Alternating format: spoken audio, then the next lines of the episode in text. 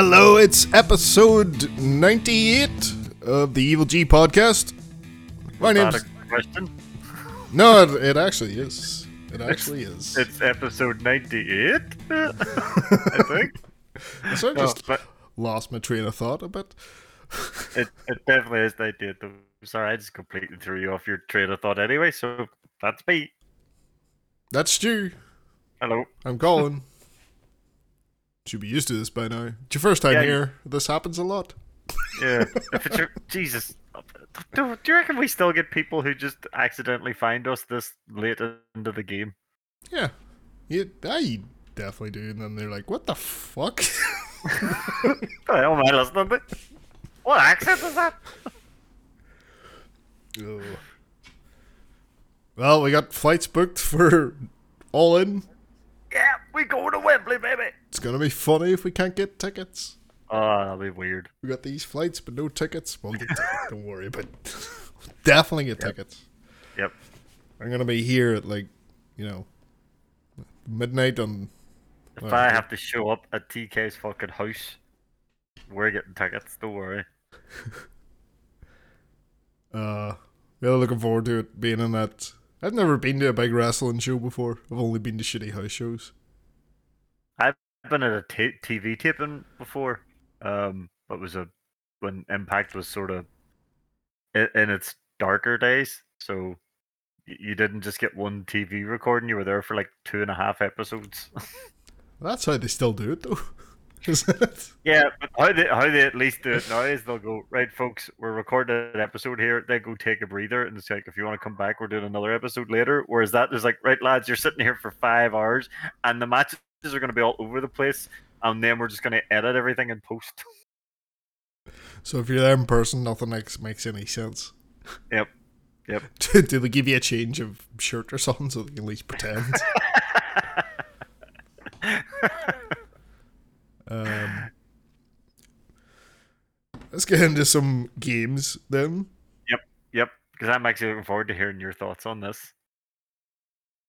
All right, Ghostwire Tokyo. It finally Hmm. came out on Game Pass, so I played it because I was too much of a cheapskate to buy it.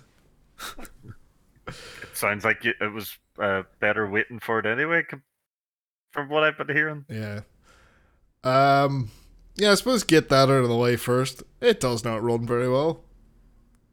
I can't Uh, believe it, because it runs really well on the PlayStation.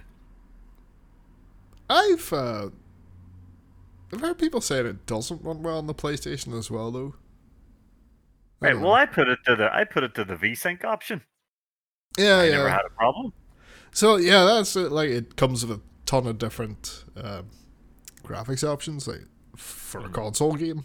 Um. Yeah, I didn't even know what VSync was at the time. You see, and I was like, "What the fuck?" And I had to look up what they all meant, and then I realized, right, this is the one for me. Then I'm assuming the VSync one exists because it's intended to be. Uh, you want to run this at 120 hertz. Hmm. Um, but there's no way this game runs at 120 hertz ever, regardless of what TV you have. I I'm running it on the uh, on that super high frame rate mode, um, with the VSync, and yeah, it's it's not holding a stable frame rate at all. Um, like, how bad would you say it drops? sometimes it's pretty significant. Like it's it's never like slideshow bad, but it's really Aye, aye. noticeable, especially like in certain areas when it's raining uh, and there's a lot of enemies attacking. Um, You definitely see a bit of frame dropping and slowdown, uh, which is unfortunate. Um, because it's like it's a really good looking game It it's is, got a isn't it? really good vibe. Um, I love that whole like the completely abandoned nobody else about, uh, Hmm. you know, Shibuya, um, and exploring that stuff. And despite the the frame rate stuff and the performance, I'm still really enjoying it. Um, it's uh, like the open world stuff is is a bit can be a bit collectathony, but sometimes I, I like doing that, and it's it's not so much. It's you know it's not so big that it's that it's overwhelming. Um, And you can fast travel, which is nice. yeah, yeah. Um, and then I, I've just got the, um, you know the way you, you can equip three prayer beads. I, I've got Yes. The ones now that actually show you where stuff is. Yeah, they're handy. and point you in the general direction so you're not like you know aimlessly wandering about looking for things um but yeah like combat feels pretty good um Combat is fucking fantastic. It's one of the- the best things that sort of grabbed my eye straight away as well. it's, it's pretty much just sh- shooting but with, Yeah. with your hands Yeah. Yeah each each of the quote unquote powers is just a type of gun. So it is, let's be honest. yeah you get your wind one which is your standard shoot thing and then you can do like a full automatic if you want Yeah. um or you can You can charge now. That was in the update. Yep. oh was that not there before That wasn't there before. Right, so uh, is that the case for all of the, the types? I think there might be a new uh, variation of Yeah. attack for each type now, so that's pretty cool. So each type had a, like a charge attack, but now there's this is where you charge it, and when it's fully charged, you click the right stick. Ooh. Um, and then so the for the wind, it uh, it goes in the you go in the full uh, automatic until you, you run out of ammo, uh, basically, and you can so does that mean you're doing like a, a finger gun going yeah, pretty much. class? And you can get an upgrade where it uh, increases the chance of getting a critical hit when you're doing that. Um, and then the the water one, which is like the standard for that, is you throw out the big blade A big wave. thi- thing, uh, and uh, if you do that, uh, you create this area of effect around you that freezes anything in it. Ooh. Um, the fire one is your flamethrower. It was like a rocket launcher when you charged it. Yeah, Like explosion. Ah, you can do the rocket launcher when you charge it, and then if you charge then hit hit the right stick, uh, you you turn into a flamethrower. Uh, but Right. as I haven't tried using that one, I haven't locked it because like I have like eight rounds or like eight thing, eight ammos for this, and uh, it seems like a flamethrower. They'd be gone real real fast. Mm, that's why I always treated it as the rocket launcher. Yeah, I I use it more like uh, oh, some bigs here, so yeah, yeah, yeah. I'm gonna sh- shoot when it with all of the- this. You see one of the big heavy boys with the, the umbrellas, you see one of them coming at you, you're like, right, boom. Or I don't know how far you are in it, but there's some enemies later on where you you will use that specifically for them because fuck they are the, the dancing woman. Have you seen her yet? Dancing woman. Yeah, there's a there's a dancing woman with like a big raincoat and a big pair of scissors, Um. like big shears. If you haven't came across her yet, Oh, trust me, you'd uh, remember. Is she 'cause wearing a big a big hat? Uh, A big Lady Dimitrescu hat? No. no? No, don't. No, no, you might be. No, no, no, because you see her face, and her face is all like fucking crazy looking. Yeah, I, f- I fought a number woman with big scissors, and she got a big hat. Maybe it is her then, but she should like She's dance around. Wear, wearing a raincoat. Aye, and she, she, she moves really quickly. Am I thinking of the right one? She moves really quickly. Uh, she'll definitely come tearing at you. aye. Aye, aye, aye. That's who I used to drop the rocket launcher on. Yeah, I would for that. The uh, oh god, the the wee, uh, I can't remember what you call them, like Terra Terra something. They're, they're like these wee charms, like um, it's like a, a Japanese su- superstition. If you want it to be nice weather the next day, you, you hang these wee boys up. They look like you know, we like a wee traditional ghost. It's like a, Ah, a yeah. white cloth and wee smiley face on it. Yes. They're pains in the ass. they are fucking arseholes. Because they, they float about uh, a move really erratically, like they're being uh, swung around from a string. Uh, Oh, you're right. By the way, she does have a Dimitrescu hat. I'm just looking at the, the enemies here, so just to get a reminder. Yes, you were right. Sorry. yeah, I, I've fought those a lot. I'm finding, I'm not finding the the difficulty or the combat particularly difficult. Um, No, but it, it, it did put me in mind, and I'm not just saying this because I love it. Like, but it did sort of put me in mind of 2016's Doom, where if there were certain enemy, if like there'd be like a, a bunch of certain enemies popped up, you would prioritize who you took down first. Whereas you know most shooting games, Hmm. you just go come come get some, and you just blast whatever's in front of you. Whereas when you were playing this, you would sort of go fuck, have to deal with her first, then I'll deal with that one, then I'll deal with that one, then I'll deal with that one because if I leave her fucking running around too much, she's gonna fuck me up. You know, I can let these guys run around because they're slower and stuff. For so that's why I really enjoyed the combat. Is depending on the enemy types depends what you were doing and stuff. So I think that's why I really enjoyed the combat. It made you. It wasn't just shoot everything. It was like think about who you're gonna take down first and how you're gonna do it and the ammo you have to to deal with it. Mm.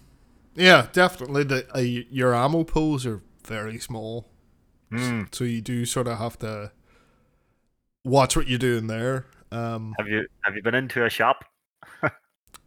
uh, just the normal convenience stores with the cats. Yeah, Yeah. because some sometimes they'll ask you, "What are you buying, stranger?" And I'm like, "Ah, class." yeah. Um. Yeah, I, I think I'm a good bit into it. Um. Uh, what I'm doing now is making my way towards a pillar of light. Yes, So, So, is that is that far? you're a good chunk in. Uh, you haven't come across the motorbike yet, then? There's a motorbike. Yeah, but you don't play on it. Oh right, okay. It's it's a special type of spirit motorbike. it's literally fueled by spirits. So it's just got that Mikami, but that's the one thing. I don't know if you're able to follow the very story. fucking Mikami eye. Even the way it looks, like uh, uh, the the weird shit that happens, some of it looks really cool, um, but it, it is like you can tell, like, yeah, this is the guy that did Evil Within. Yeah. There was one of the, I think it was a side mission. No, no, I think it was part of the the main mission where you're chasing after your woman that has one side of her head shaved. Can't mind her name Oh yeah. and you're going through this place and the walls are shifting constantly and it's all Yep. fucking crazy and you're like guy this is definitely a Mikami game um Have you done many of the wee side missions? Because some of them are very Mm. cool. yeah I've, d- I've done pretty much all of those as as they've come up The, um, one- that the one I, I enjoyed just because of how silly it was was. Have you been into the one that's in the house and the piano keeps playing? no I haven't seen this Okay, okay, I'll I'll leave it because it's it's a very cool one. If if if you hear one about music being played in a house, I don't know why it was just a bit of a silly mission, but I enjoyed it because of how bonkers it was. I was like, mm. you're basically in this haunted house trying to solve this music puzzle. I like the one where you had to go down into the the subway and get on a train alone um, and then it takes you to a stop that shouldn't be there. yeah, that that stuff's that stuff's pretty cool. Isn't that where you get out of the train and you're like almost like in like a lake? Yes, aye. Yeah, that was a very cool. Ah, actually, I had to do. I had to try that one quite a few times because there's a big, there's a really big battle in that part, isn't Yeah. there? Yeah, Uh, they they it throws two of the big hammer guys that you were talking about at you Yep. at the same time, and then you think you're done, and you go up onto the platform, and your woman appears Aye. comes tearing at you, and I think it's the red variant, which is stronger. Ugh, that's right. I forgot about the one? variants. That's right. Uh, yeah, I remember just that mission. I was like, "Fuck, this is tough here," but I, but the, I, I like I say, I really enjoy the combat. it. It's good. Um, it's good to know it's someone else. Because I, I have to admit, I thought when I first played, I was like, I wonder am I only liking this because it is Mikami? And now that I know someone else is enjoying, it, it's like, yay! It's not just just me. It's, it actually is a good game. Oh, it it is it is genuinely fun. Like it, it like oh, a lot of the stuff people didn't like about it was um like a it being kind of repetitive sometimes. That never uh, bothered me. Yeah, it doesn't really bother me as well, and it doesn't seem like it's the type of game that will overstay its welcome too much. Like it's like lengthwise, like I haven't burned out on it or anything. Um, Like and you say, it's not the biggest open world, so I don't know if you could Yeah. burn out on it. The, the combat's fun enough to keep you going. Like, yeah, it can be repetitive, um, but it's like getting the like I've got the the water power all the way leveled up, and I can do the um instant charge. You know, if you you fire one, and then if you time it right, you can do a charged attack next without having to charge it. Yep. Um, and then like, get, trying to get hit as many uh, enemies with that at once, and trying to get their the the core exposed all at the same time, and then grabbing them Uh, all at once. Then that's that's really satisfying. Yeah, I do like the sort of the string thing where he sort of does it with his fingers and he sort of pull the cores out of them all. Mm. Uh, also enjoy the stealth attacks as well. Yeah, there's uh, surprisingly a lot of stealth. Well, you it's optional. Yeah, it is optional. That's again, I like it when it does that. It doesn't force it on you. It goes, listen, you can sneak through this, or you can barrel in like a lunatic. Yeah. And I did a, I did a mixture depending on the situation. I you're you're you can pretty much like like it's pretty generous with the the XP and leveling up and getting upgrades, and then you're finding your man's uh, you know KK's case files, which are giving you twenty points.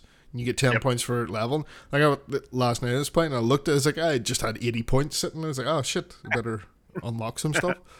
Yep. Um, but yeah, I, I like it because it's it's kind of kind of relaxing, just like beating about this completely empty uh, city. I was gonna say abandoned. It's not really abandoned. Everyone just everyone's clothes are lying everywhere because they're all gone somewhere naked.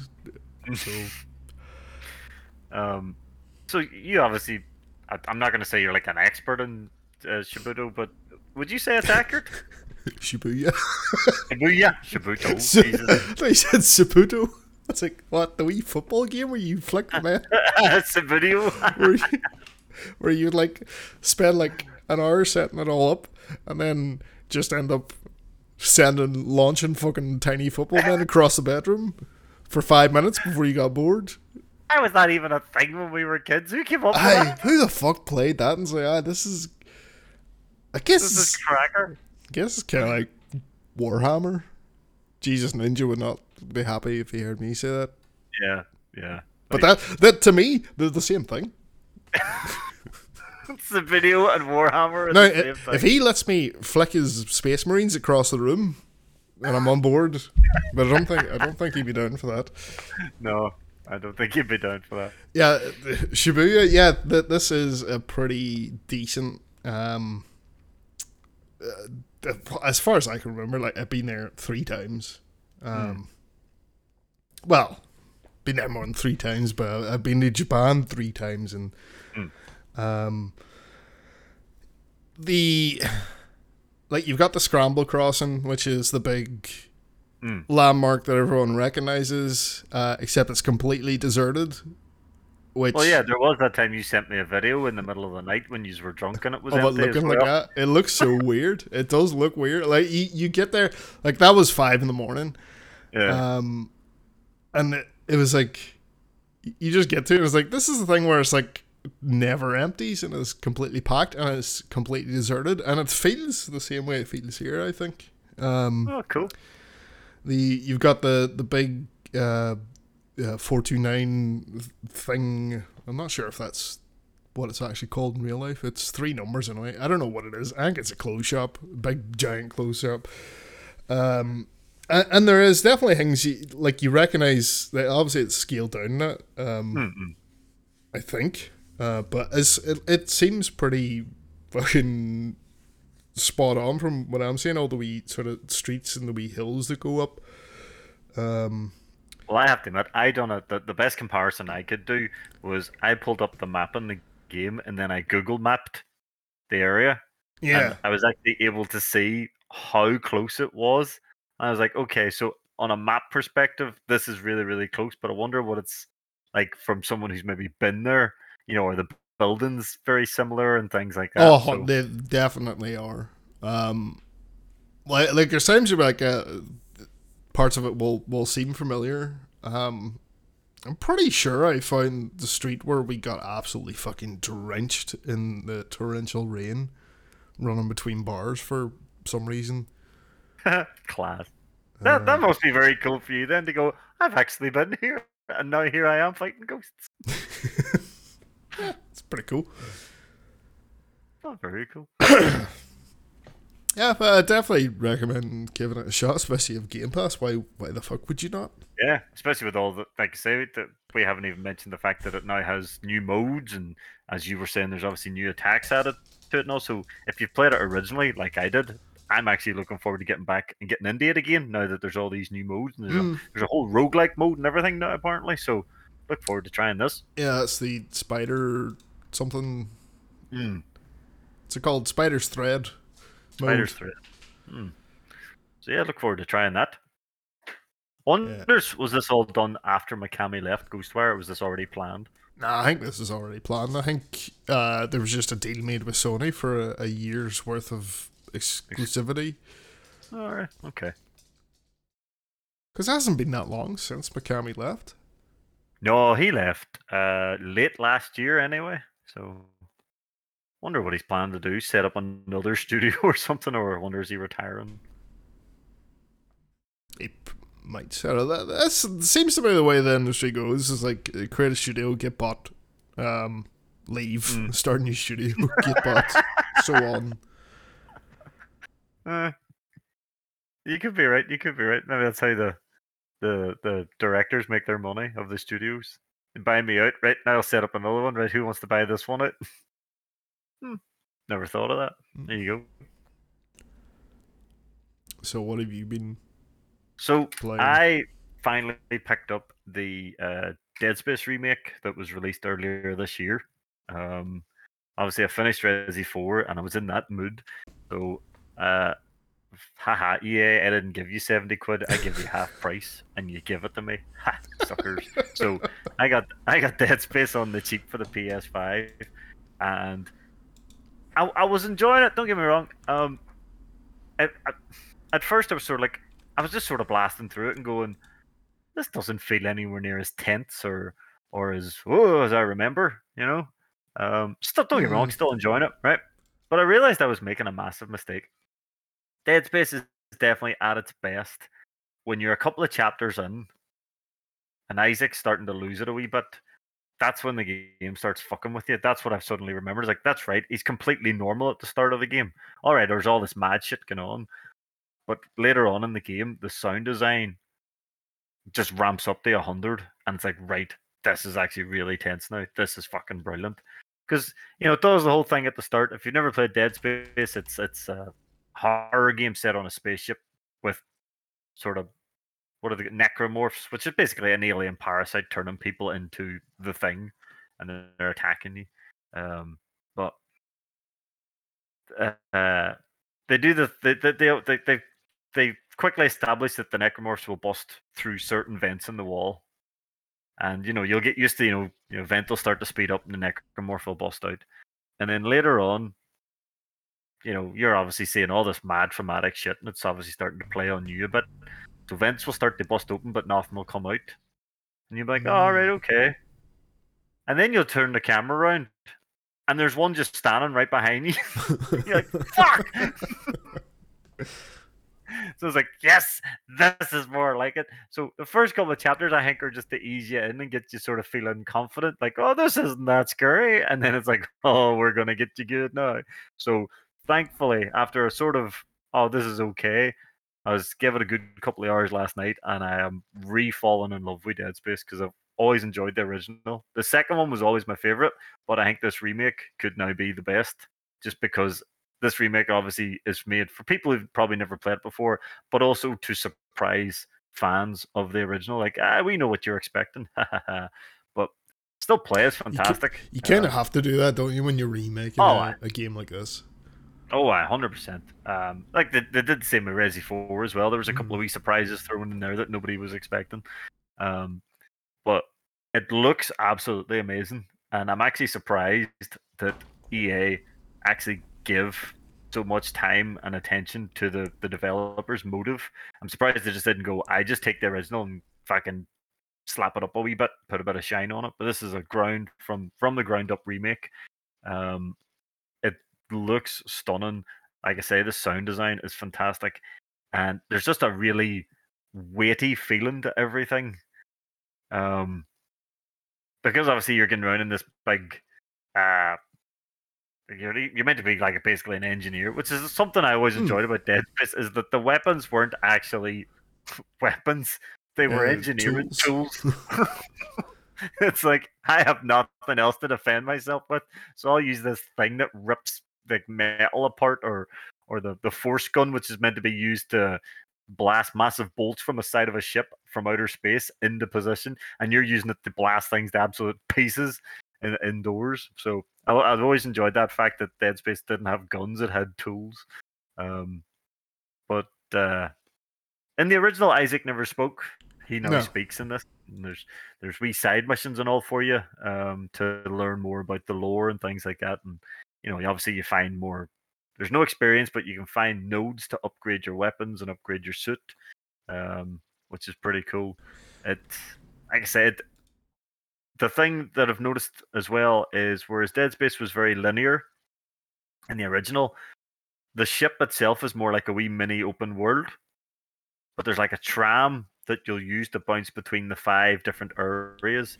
But each time, more of the area will open up. So it's almost it's almost got like a Metroidvania ish to it, but instead of using like different skills, you'll just have different upgrades to your suit that will allow you to get access to doors you couldn't before. But obviously, the, the story will always, you know, that's the way you had to go anyway. But then the side missions, I do enjoy the fact that it tells you, right, this side mission's still active, but you can't do it yet because you're not in that area and you can't get to that area. So don't worry about trying to do that yet. We'll keep it here on the side for you and we'll update you when you can do it again. So, because I know some games that will give you a side mission, and some people will just drop what they're doing and try and do a side mission and then figure out, ah, I can't do that yet. Whereas this game sort of goes, there's a side mission, but you can't do it yet. So don't worry about it. So I do actually kind of like that idea instead of running around like a lunatic. Yeah, I'd be the person running around like a lunatic, definitely. Yeah, I've, I've done that myself many a times in games. So it's nice to show them to go, there it is, but you can't do it yet. So off you go. But the enemies are all very all the same. You know, you got all the different types of necromorphs and stuff. A couple of nice new wee variants, which is pretty cool. Um, I won't say anything in case I throw it to you because I have a I have it on disc if you ever want to borrow it. But uh, some cool surprises as well. Um, and for the first time, because obviously Isaac was in the first one, I don't think he was actually with anyone. There's a whole landing sequence with the team and all, so there's a lot of sort of back and forward banter with things. So it gives sort of gives you it's not it's not such a weird just this guy going through fixing this giant ship and then mad shit happening to him and he's all calm about it. So there's a there's a whole underlying story with the, the, the markers and the church and all that. Like the Dead Space story wasn't something I followed very well. I'm not gonna lie. I was all very confused with it. They dug up a thing and a, and stuff happened. Yeah, That's That's that's, what I about I got. Yeah, they dug up this weird relic, twisty relic thing, and all this mad shit's happening. Whereas now there's a whole lot more background and stuff into it, and there's a whole actual side story thing with Isaac's ma was part of this mad church and all, and you know Oh, she was okay. convinced. She was convinced that maybe he was something special at all. so, but it's it is a really really good remake. Um, which is kind of a cool thing now. You know, we've got the Resi remakes coming. Hopefully, with Dead Space doing well, we'll get a Dead Space remake, and you know, we've, got Silent Hill coming, but we'll say that Jesus Christ. so Do not See, let but- these games get your hopes up. no, I know, I know. Um, but, well, basically, what I was getting at is there's a very high bar now for these remakes. There there's is, no fucking way but Bloober God- Team is making that jump. At one end, it's fucking Bloober Team, and the other, it's Capcom and Motive. So let's not. Yep. like if this was a high jump competition, Bloober Team is not even getting bronze. Jumping under the bar. They will jump under the bar. Not not even knock it off. It's it's straight under. and they'll claim because they got on the crash mat that they're okay. but yeah, um, I definitely give a the, if you've enjoyed the original or you never tried it, definitely give the Dead Space remake a go. It is fantastic. I think I'm only about halfway into it, and I can't wait to play some more. At the moment, I'm up to the part. Uh, do you remember? There's the big, massive fucking thing attached to the ship, and you have to get it off because it's pulling you into the orbit of the planet. Like Uh, this big Yeah, let's say I remember that. Uh, Well, that's where I'm at. But they've changed to how you fight it this time. So you're literally going into it. So you are fighting it from the inside and out, which is pretty cool. Isaac takes no Mhm. shit in this. He's like, nah, I am not dying after everything I've done. Fuck it. Um, just when you were talking about that, like it, you not feeling the tension at the start. That that is one thing I would say against Ghostwire Tokyo. It's not scary enough. I don't think it was designed to be.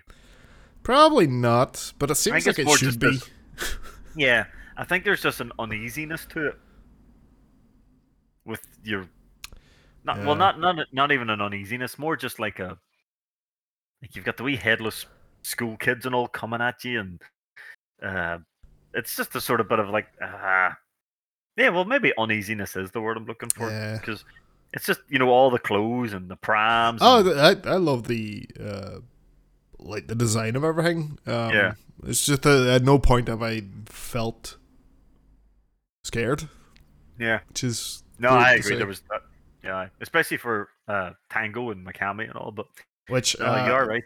Resident Evil. Well, I haven't finished it yet, so maybe something will get me. Like Resident Evil Four, the the part with the you, you know what part scared the shit Uh. out of me. Wait, the fucking um oh what do you call them? The spiky boys. Oh, wait, hang on. Do you mean Spiky? Bo- Where are you in Resi 4?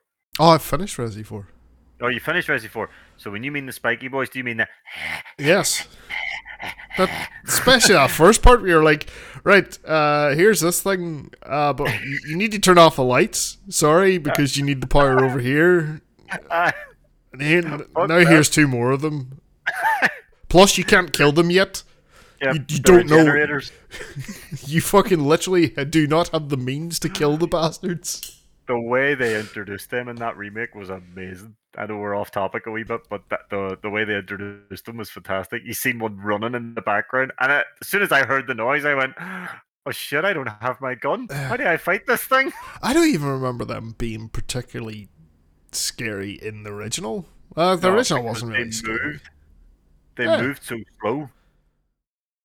They move like a fucking speed demon in that remake. It's like shit. I don't have a chance to shoot at you yet. I- Stop think it's it does that part like it was really effective of of getting the horror across and, and making a player feel fear is um take your weapons away or take your ability to fight away basically um you can't kill these things Uh, plus here here's a task that you have to do while these things are trying to kill you Yep. and that's just panic inducing in a good way Oh yeah, yeah, yeah, yeah. it's a good panic.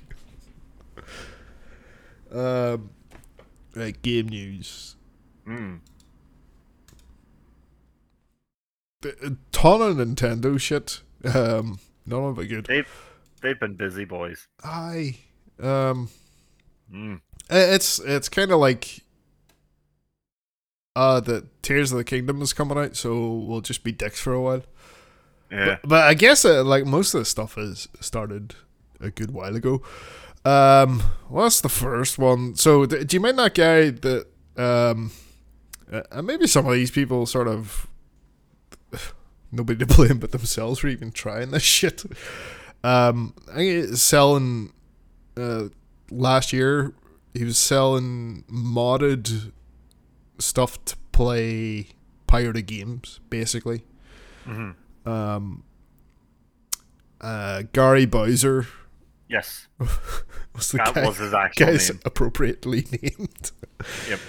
Um, but like, all right, he got caught. Um, he pleaded guilty. He got sentenced to forty months in prison. Mm. Uh, he's been released now due to uh, not being a fucking danger to the public. So, um, then um, he got fined four point five million dollars. Yeah, Uh, Nintendo really need that money. This is just a guy, and then Yep. another ten million on top of that to to settle Nintendo's own lawsuit. He will be paying Nintendo for the rest of his life. Yep. And Nintendo's never getting that back, nor do they need it back. No. Um, Did he cost them four point five million with his pirated games? Is that what they're see, saying?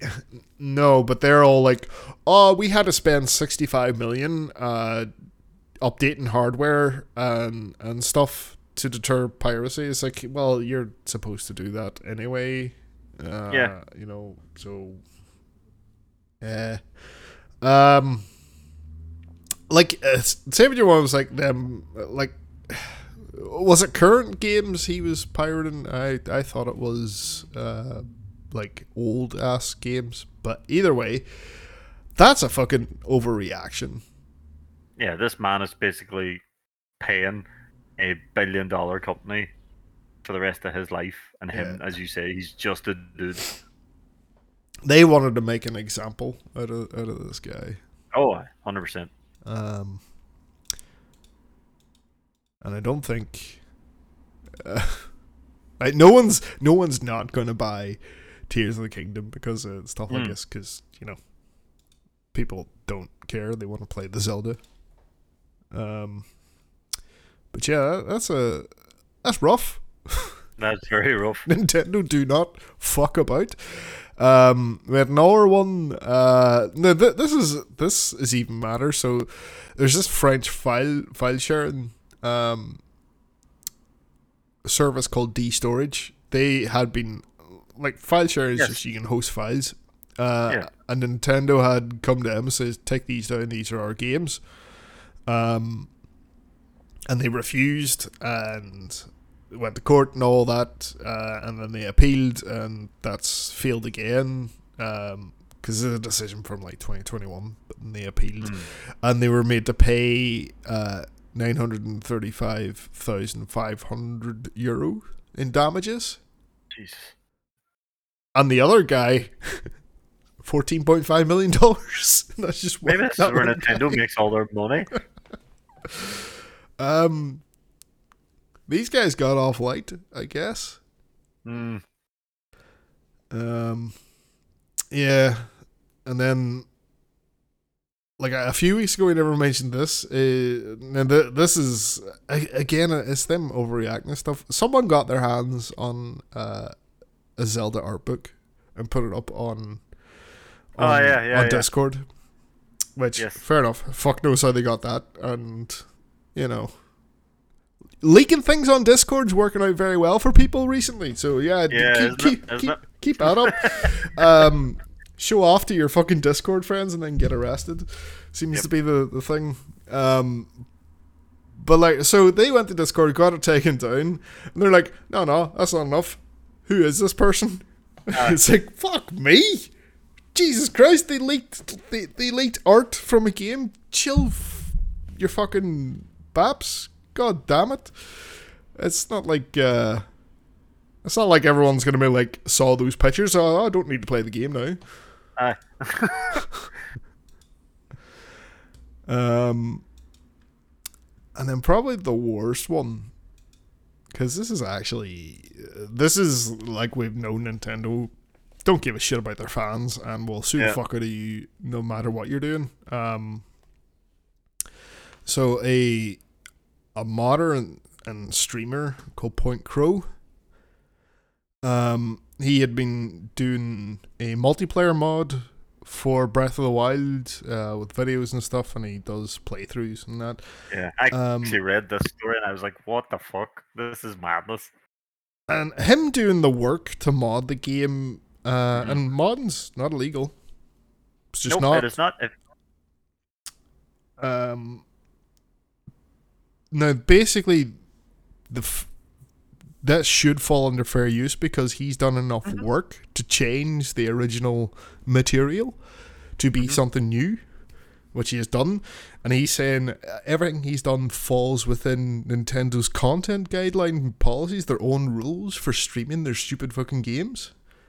Um, but they have hit him with uh, takedown and copyright claims on YouTube, which, uh, you know, basically that's how this guy makes a living.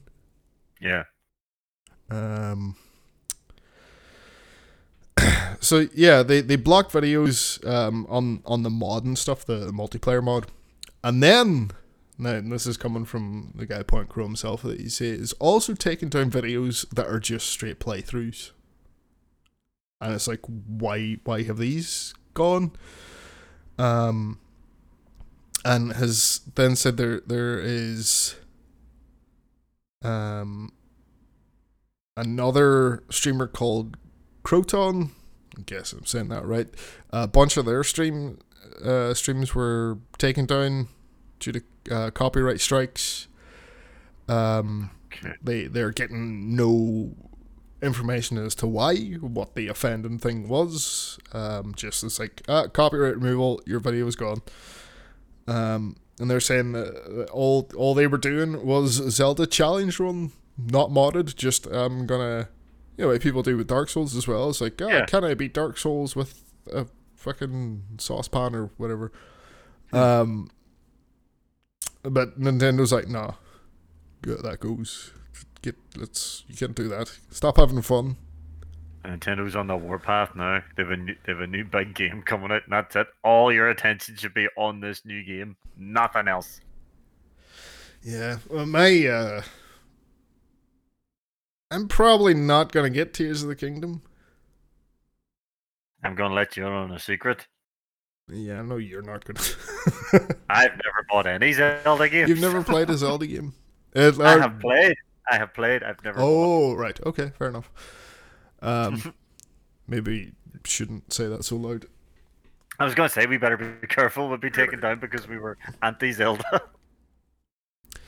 Uh, yeah, it's it's it's not even a a case of me like oh I don't want to play this because of some morality. It's just for some reason Tears of the Kingdom just hasn't excited me much.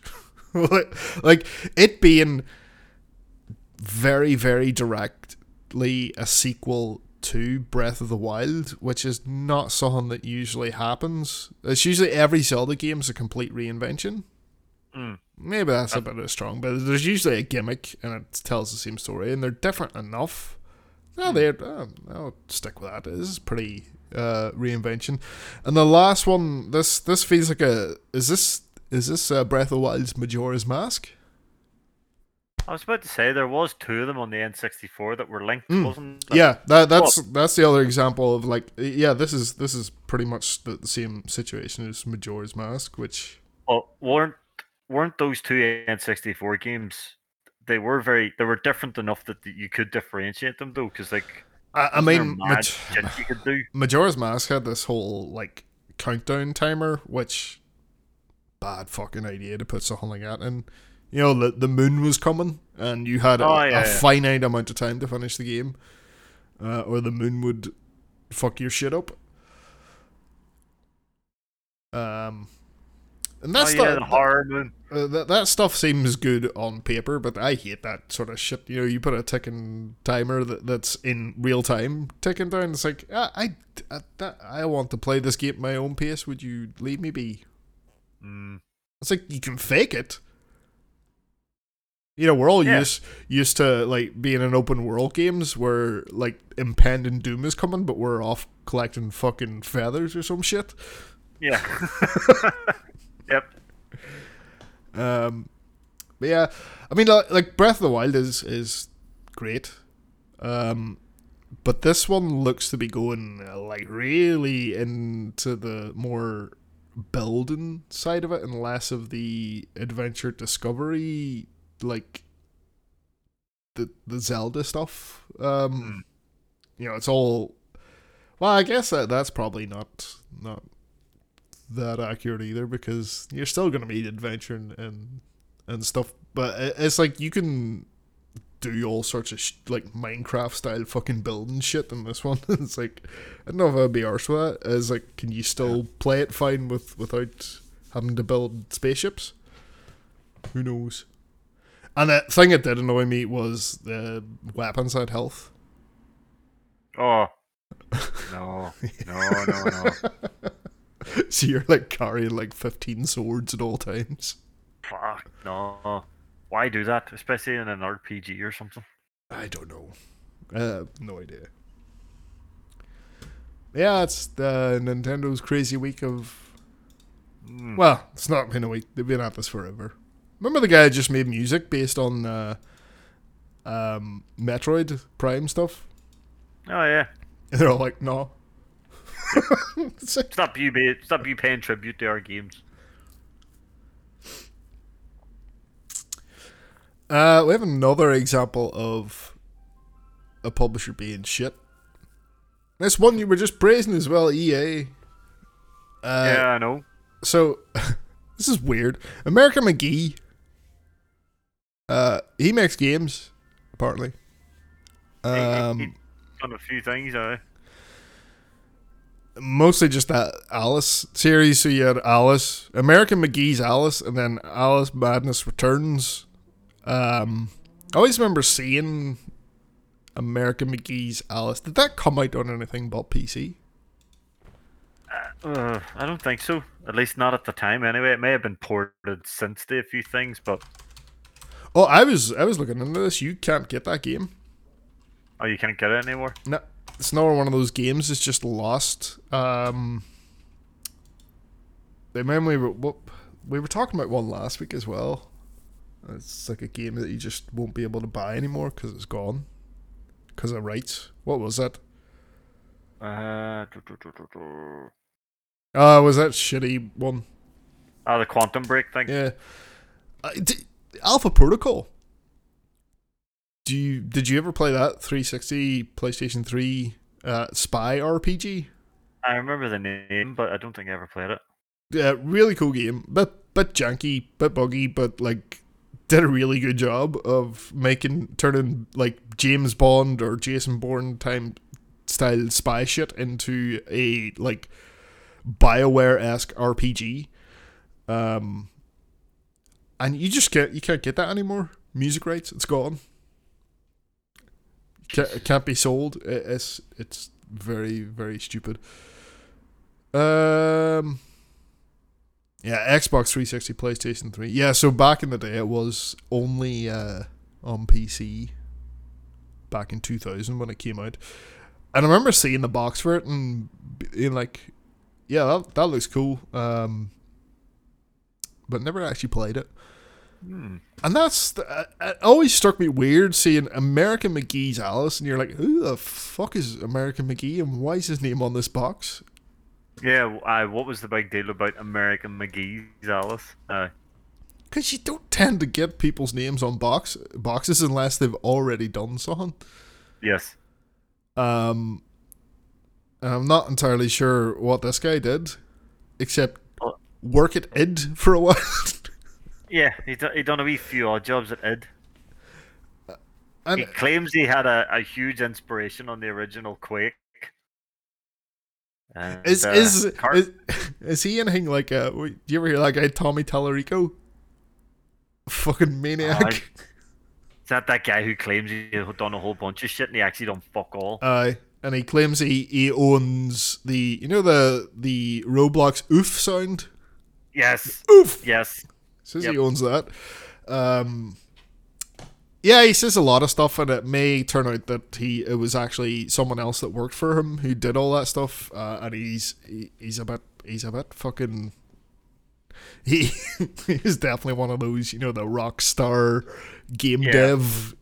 Fucking Well, I I know that he, American McGee, uh, uh, claims he had a massive influence over the original Quake, and Carmack and Romero will tell you very fucking different. who the fuck's this guy? Did we hire this guy? what did he do? Coffee. I think that was his job. But no, I'm pretty sure he was a an- he had like a wee internship at id, and he obviously uh, done a bit of art or something. And I think he had, in all honesty, I think he had a, a, a hand in designing one or two of Quake's enemies. He did not influence Quake in the way he did. But obviously, back in these days, there was no internet and things, you know, where you could, you know, verify all this. So maybe that's how he got round it, where he was all, "Oh, I, I, I helped make Doom and Quake and all. You can, I, I used to work at it, and you know, take, make a phone call. Did American McGee used to work for you? Oh, I, I did. I, all right, fuck it. Let's get this guy making whatever he wants, and we'll have his name on the game. It's the only way I can think of it. Yeah, he got fired from Quake. Or he got fi- he got he got fired from it, but um, there's someone else that worked there says it was because another guy, I don't know, Tim Tim Willits. Th- this is I'm reading off Wikipedia here. Tim Willits, uh, who's um, he he was a level designer. Um, Yeah, Tim Willits still works at id. yeah, well, apparently he he was giving him like bad advice on level design and sending him off to John Carmack, who would go fucking mad at him. and then he got fired. th- uh, that's about fucking nuts. Someone should do a, a two hour fucking investigative video essay on that. We need Noclip. Delve into that fucking. Oh shit! Not Tim Mess. Willits doesn't work at id anymore. Does he not? Guess what? Guess what? The last game Tim Willits's worked on. Oh god, what? Evil fucking dead. Oh, Yeah, that's what he, he's working for Saber now, and apparently now he's working on that new Space Marine. So yeah, Tim Willits to me seems like his head's on his fucking shoulders. he's a wise slappable face, eh? he does, he does. but may- maybe I think maybe he's seen this guy's eccentric nature and thought, I have to get rid of this guy. Ah, here's a good level. Show that to Mister Carmack. I couldn't Um, imagine John Carmack going mad though. Oh, he worked on Rage too. Fuck this guy. Who Willits or Uh, McGee? Tim Willits. Uh, right. Uh, so what were we talking? Yeah, American McGee. So, so he's made two games. They have a cult following. We know we know this much. Um, like if you look up, if you put any stock into Steam, um, Alice Madness Returns, it is. Um, I'm pretty sure it's very positive. Mm, It is. Um, and it, uh, yeah, it looks all right. It's like you know a dark take on Alice in Wonderland, all very gothy slashery type stuff. Um, and it's basically a 3D platformer. Um, and they wanted to make another one. Now EA, for for some fucking reason, owns the, that just owns the idea owns the franchise of Alice. American McGee's Alice, owned by EA. Um, and he pitched a an idea for Alice Asylum, um, and started a Patreon around this, which is a really like if you consider that he started a Patreon to raise money to make a pitch to EA. mm, Is that not mad? like, like yeah. how fucked up is that? Um, you can't just go to your bosses and go, "Hey, I'd like to make a sequel Yeah. to one of my games." I don't. He wasn't working at EA, right? So No, he, no. he he has his studio Spicy Horse. But why can't get like how much money does it cost for you to to pitch Shahan? Um, Yeah, that that you have to do a Patreon. But that's beside the point. EA has basically just went nah. Uh, but we're not. We're gonna we're gonna keep the the, the rights, but nah. It's like why couldn't they just go uh, work away? It's Aye. like I don't know if he was asking EA for money. It didn't seem like he was starting Patreons, but I was like, it, it's. I think all he wanted out of them was "Gone, let me uh, make another game in the series I created. Yep. And they were like, nah, no, we don't want to. What I was like, are you doing something? Nah. We're just gonna sit on here and like how fucking dickish is that? The only thing I can think of is maybe they're because obviously they wouldn't need him if they're doing like a, a remaster or something, and they don't want him to know. Maybe maybe they have plans to remaster these two games or something. The- like The first one? Go on, stop. Or the first two, maybe, and they're like, Uh, "Go on, stop fucking asking us to make something. We're in the middle of something here, and we can't tell you because you'll obviously go blabbing or something." I don't, I don't know. It seems Like, it just makes like you said, it makes no sense because all they would be doing would be publishing it. They don't like if if he made this game and he brought it to them and they went, no, that looks shite. We're not publishing that. That's fine. They haven't lost a penny. You know. It, it seems real fucking like real dickhead shit. Mm. J- just say no. Um. So yeah, he he's just retired. No, he's like I'm done with games. Fuck this. Tim Willits and EA have just crushed his game making spirit. Yeah, pretty much. um, I will point out that I I downloaded Alice Madness Returns to try and give it a go, uh, and it crashed on PC. Yep. Make of that what you will. No, I won't try it again. Maybe that's why EA told him no.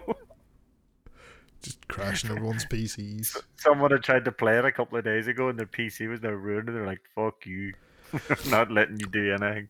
Here's the thing I don't get. Um, Alice in Wonderland. Yeah, true. I know what you're going. That's royalty free, right? That's That is Public domain. Yes. what the fuck's the problem? Change it a bit and go for it. Yeah. Like, like uh, you're you're um Call it a spiritual sequel. Woo. yeah, do something like that. That's that's what I was looking for. Spiritual successor. Why not just do something like that? Mm, That's a good point because uh, C C S Lewis is obviously that's well over fucking royalty free shit oh, now. aye. so, long dead. mm, The big fucking weirdo. yes, he was. Um, moving on. Uh, Sega bought Angry Birds. For six hundred and twenty odd million. Aye, because they think it's 2005. I'm telling you, them boys are always sitting minding their own business. Goes, oh, that's us done. No, the Angry Birds is no more, and nobody gives a shit about us. And then Sega go, here, here's loads of money. And they went, fuck yes, we're sorted. I mean, remember, like, a couple of months ago, they removed the original Angry Birds because it was hurting their current games, Yeah, which is a bit crazy. Yep. Um. So yeah, they obviously haven't had a hit like Angry Birds. I mean, this thing spawned movies. movies, Um. So TV shows. so maybe fucking- there's something there. But uh, I don't know if the movies made a made a revenue. I No. think they cost more. they cost more than they made. So Oh, maybe this they? is. I'm pre- I, I think they did. I don't think they actually made money at all. And then we have all the uh what fucking passes for an arcade these days in the Mhm. bowling alley where they just put phone games on big Yeah. screens. God? I hate That- I'm that. glad I'm not the only one that's noticed that shit. It's fucking awful. Yep. Why can't we have an arcade? I was just talking to him. Right, off topic here. I was fucking inches away the other day from buying an arcade machine. Oh, that's a labor of love there. Uh, here I they're know. they're very fucking finicky. No, I know, but how cool would it have been to own an arcade machine? Yeah, oh, it, uh, it would be cool. Like, are you talking full on like CPS two boards type I'm thing, talking- like proper, not not like a Raspberry Pi in a big arcade cabinet, like a, a f- proper. The games are these boards. I, I do not. I won't lie. I don't know. It was one of those arcade machines. It was a Capcom special. It had twelve games in it, Right, right. but it had the you know the proper fucking you know the the arcade sticks and the screen and the build and I was so close to buying one. Was it a CRT screen? Oh, I There's another nightmare for you to do. I know, I know, I know. But I was so close, man. I was like, fuck, this would be so. Imagine this in my fucking house. And then I thought, wait a minute. Yeah, imagine this in my house. Where the fuck am I putting this thing? Living room, kitchen, put in the kitchen. Do you know what I was actually thinking? I know we've gone off topic here, folks. I'm sorry. I was actually thinking underneath my stairs. How cool would that be? Yeah. You walk into my house and then look under my stairs and there's me sitting playing Street Fighter 2 Turbo? give in to your impulses more. And, well, that's why I bought a motorcycle jacket instead. I know I'm such a dick. Uh, yeah. So Sega's bought bought this crowd, and they are uh, looking to do more mobile stuff, which I already thought Sega done a pile of mobile stuff. Mm. Uh, which okay, fair enough. I'm guessing the Angry Birds guys are well happy about this though, because like as we were said, we haven't heard anything decent about them in a long time. Someone's just got themselves six hundred and twenty five million, so I. Aye, aye. Um, This So, next uh, story is mad. But with all the stuff that's been happening around Konami, with it remakes couldn't get any worse, could it? rumors like well it, it seemed to be like maybe things were looking up there's like maybe games were being made no not directly themselves but they were allowing people to do stuff with their ips and then some guy tried to fucking murder someone Yep. a 41 year old konami employee was arrested under suspicion of attempted murder after attacking their former boss with a fire extinguisher while at work That's what it was. The fire extinguisher. I, th- I knew it was something like I thought it was like a, a I thought it was an award he'd went on with. It was a fire extinguisher. konami don't have no awards true, true, true. They've been getting into the old cupboards for those. but I tried to murder his boss. yeah what do all them people even do at konami That's what I was wondering. make Yu-Gi-Oh cards, I guess. NFTs. I'm watching their thing last year.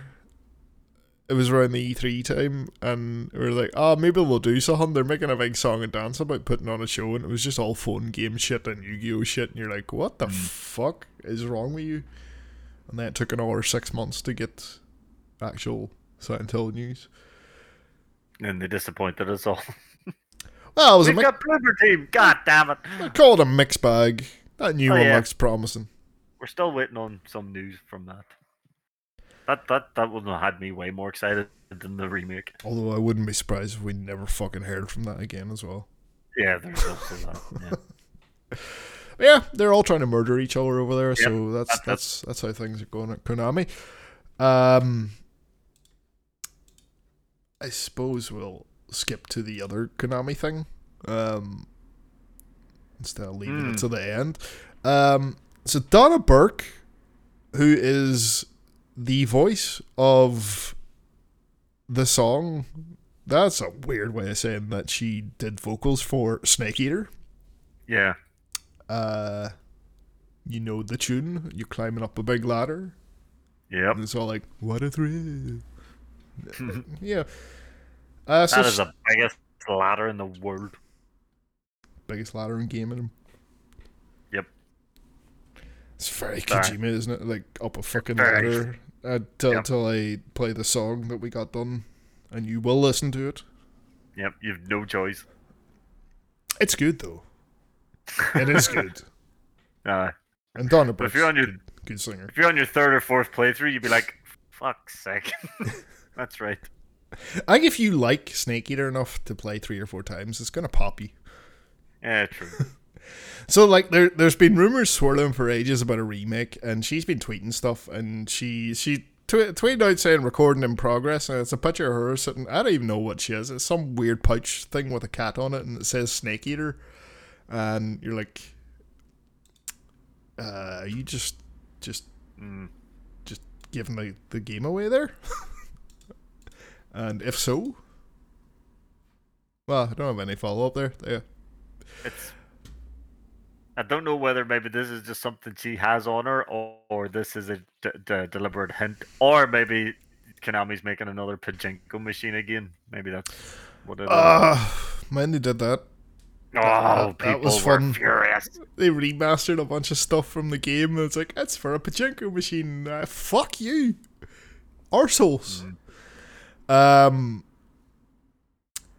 Yeah, that there's there's been pictures of her like the people she's working with. She's put up and and people are, are saying, "Hey, look in the background. It's it's a, it's a sheet with the lyrics from Snake Eater's theme on there." Um, they they haven't been taken down or anything. Um, like like her tweets, you know, Konami hasn't come in and said stop that. Yeah, and let's be honest, there is a, to me there is something behind this because she hasn't tweeted anything since. She hasn't been told to take it down. You know, she hasn't said, "Oh, for anyone asking, yeah, this is what I'm doing." You know, so uh, I, I reckon this is, is a wee hint. It's probably what she's doing. She's recording new vocals for mm. for this game.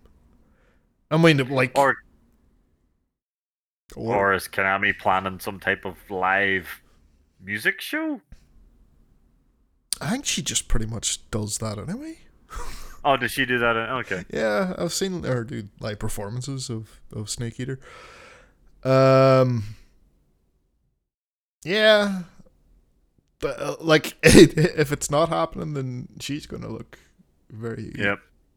Like a bit of a dick. Prepare for angry. Forget angry birds. You'll get angry nerds. Uh, you don't want that. Um, yeah, I'd I'd play I'd play a remake of of Metal Gear Three. Three, sure. Yeah, I enjoyed three. I feel like I let myself down in three because I was at that age where I would come home from the bar and play video games when I was drunk, and I remember waking up one morning and going, "How the fuck did I get here in Metal Gear?" And I had done like four hours of gaming the night before, and I had beaten the big tank and everything, and I do not remember fighting it. And I was like, shit. Fair I have skipped a lot of this game. Fuck. I never got around to playing it again. So yeah, Metal Gear 3 playing through a game would be like the first time for me, actually. Hmm. Capcom removed ray tracing from Resident Evil 2 and 3. Very quietly. Just sort of sneaked it out there. Um, yep and people noticed. Uh, and they're all like, ah, we're aware of the ongoing issue with ray tracing option not appearing in graphics preset. We'll have it addressed in a future update. Apologize for any inconvenience. I wonder There's why. No inconvenience caused, though. Not really. The game still played brilliantly without ray tracing. Yeah. I mean, I don't give a shit about ray tracing. No, like if you if you've turn around. If you're sitting at home and you're like, I'm not playing Resi 2 anymore because they took my ray tracing away, then you're a fucking idiot. Because ray tracing makes no difference in that game or 3. So I can understand why people are going, Why have you done this? But people kicking up a stink about it, go and wind your fucking neck. So. I've never seen ray tracing in them. Is it is it just nothing special about it? But you well in two you only notice it when you're outside, really. Right. And in three. I don't think I've even tried three on my PS5 because I played through three like a billion times, and I thought, right, as cool as this is, I don't need to play this again for a while, so I haven't even looked at three yet. Yeah, um, yeah, I I don't really like ray tracing is good for reflections and stuff, but that's well, just going back a, a bit here, uh, do you play with the ray tracing on in Ghostwire? Because that's actually one game where you do notice it because you're uh, outside a lot. I did turn it off or on at the start, and it, it's like it, it's really cool the part where you are walking towards the hospital at the start. Mm. And all the neon and it just being reflected in the ground, and you're like, "Wow, that looks really cool." I think once that is done for the sake of frames, you can just turn it oh, on. yeah. Because oh, yeah. like how how for how long are you going to be impressed by a reflection in a puddle? Mm, or where are you going to get to the point where it's like I'm collecting spirits um and I'm just sprinting past everything. Yeah. Which is inevitably where you're going to end up. I guess that you know some people really like it like the light and stuff. Like that uh, that that new cyberpunk path tracing looks really fucking impressive. But again, I don't know how much I would um it, you know, how much of it add like like other than knowing it's there and looking at the results of it and going, wow, that's impressive. Mm. But then when I'm actually just playing the game, it's not really having much impact on me. Valid point. Um, yeah, I wonder why they removed it though. Maybe Uh, I ge- causing problems. maybe They it was. Maybe they did find. Uh, yeah, they, that that's probably that's probably the thing that makes most sense. Is like they found some someone that fucking fries a graphics card or, or, or something. They're like, no, we need to take this down before we kill people's uh, Mm. PCs. Um, so yeah, uh, I I guess I guess uh, they'll work on it and bring it back. I'm um I suspect they're they're probably like oh well we'll quietly remove this because I bet barely anyone uses it and they're like nah maybe no one will notice and then people noticed and they're like ah shit I guess we better we'll, we're gonna have to do the work now. Yeah. I bet they were hoping no one would notice. Um, but yeah, people overreact to things. I need my reflections. I want to look in this mirror. I want to. I want to look in these puddles. Remember, everyone freaked out about the Spider-Man puddle, fucking puddle gate. Oh yeah. It's like Jesus Christ. If they hadn't pointed it out, you wouldn't have noticed. Shut up. Um. Yeah, speaking of like Ghostwire again, uh, like a year in after release, they've added that uh, Duno- Denuvo uh, DRM anti-piracy pish. Um, I wonder is that impacting the performance on Xbox? Would, you wouldn't need it on Xbox. No, you would. That'd be just PC. But yeah, the, the, they stuck Denuvo in there. I don't know why. Uh, especially like, it's like if you want to pirate a copy of Ghostwire on PC, it's out there already. So I don't know what this is Yeah. supposed to do. Um, and like Denuvo is so shit because the the reason it's so controversial is it um it takes up um CPU resource. Like it, it's it's Ah, having an impact on performance. And explain a few things then.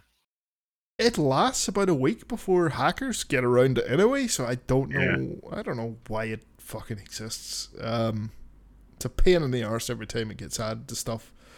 Uh it looks like it's that's gonna be bethesda going forward is gonna have this shit in. It's gonna be in redfall. Um which i will always point out is going to be 30 frames a second on console Hmm. to start with Even the current gen. Yeah. I think, it's only, I think it's only on current gen. Um, yeah, on Series X. So they're locking that down to 30 frames and putting Denuvo on that on PC. Um, that that's becoming more common. I don't like it.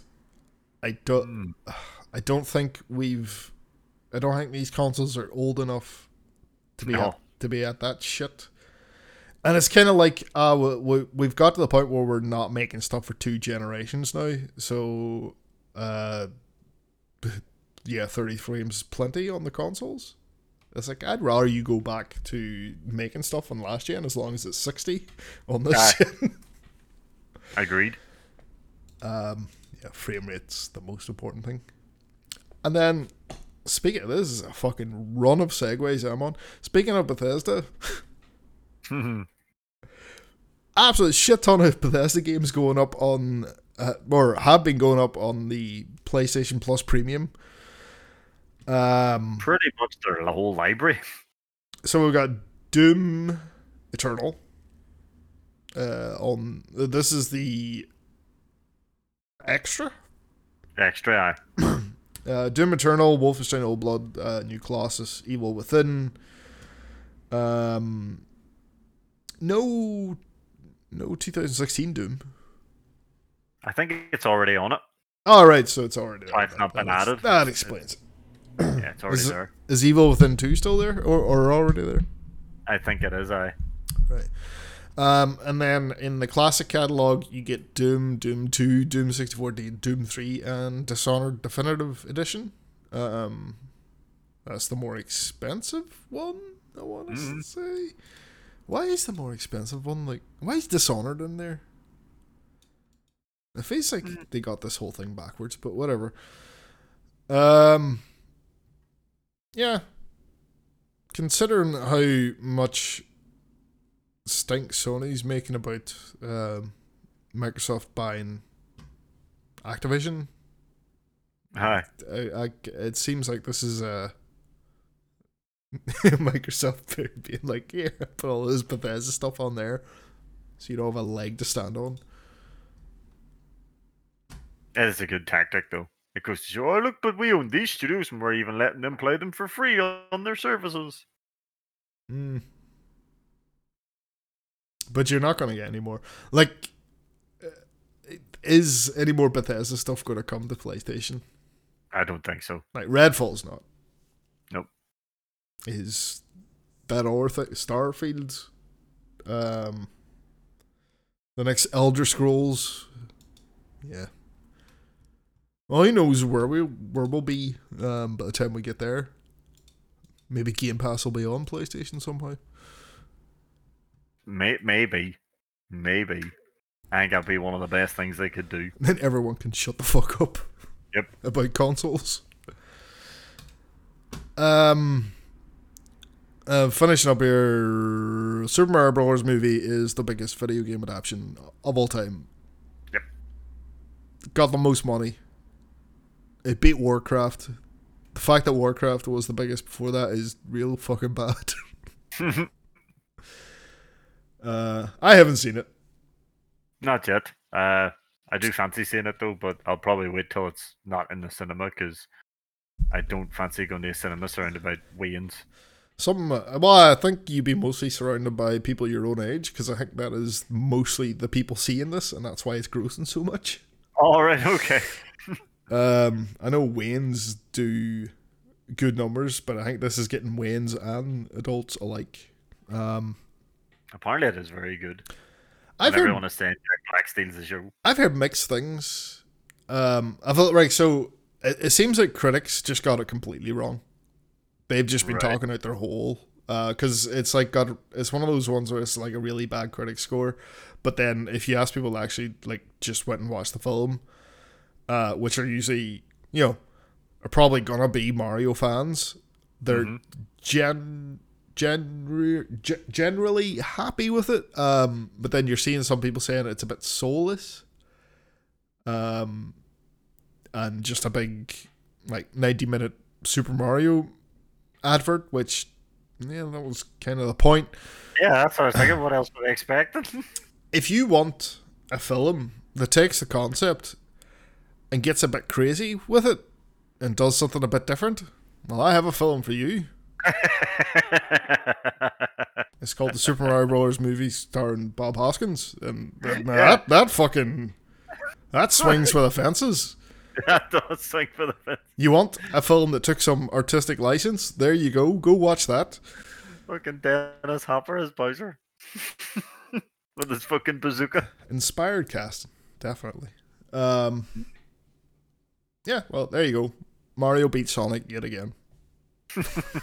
You loved getting that line in, didn't you? I how much did Sonic's both films? oh, I couldn't tell you. Because it'd be Uh, it'd be funny if one Mario film beat Jesus. both Sonics.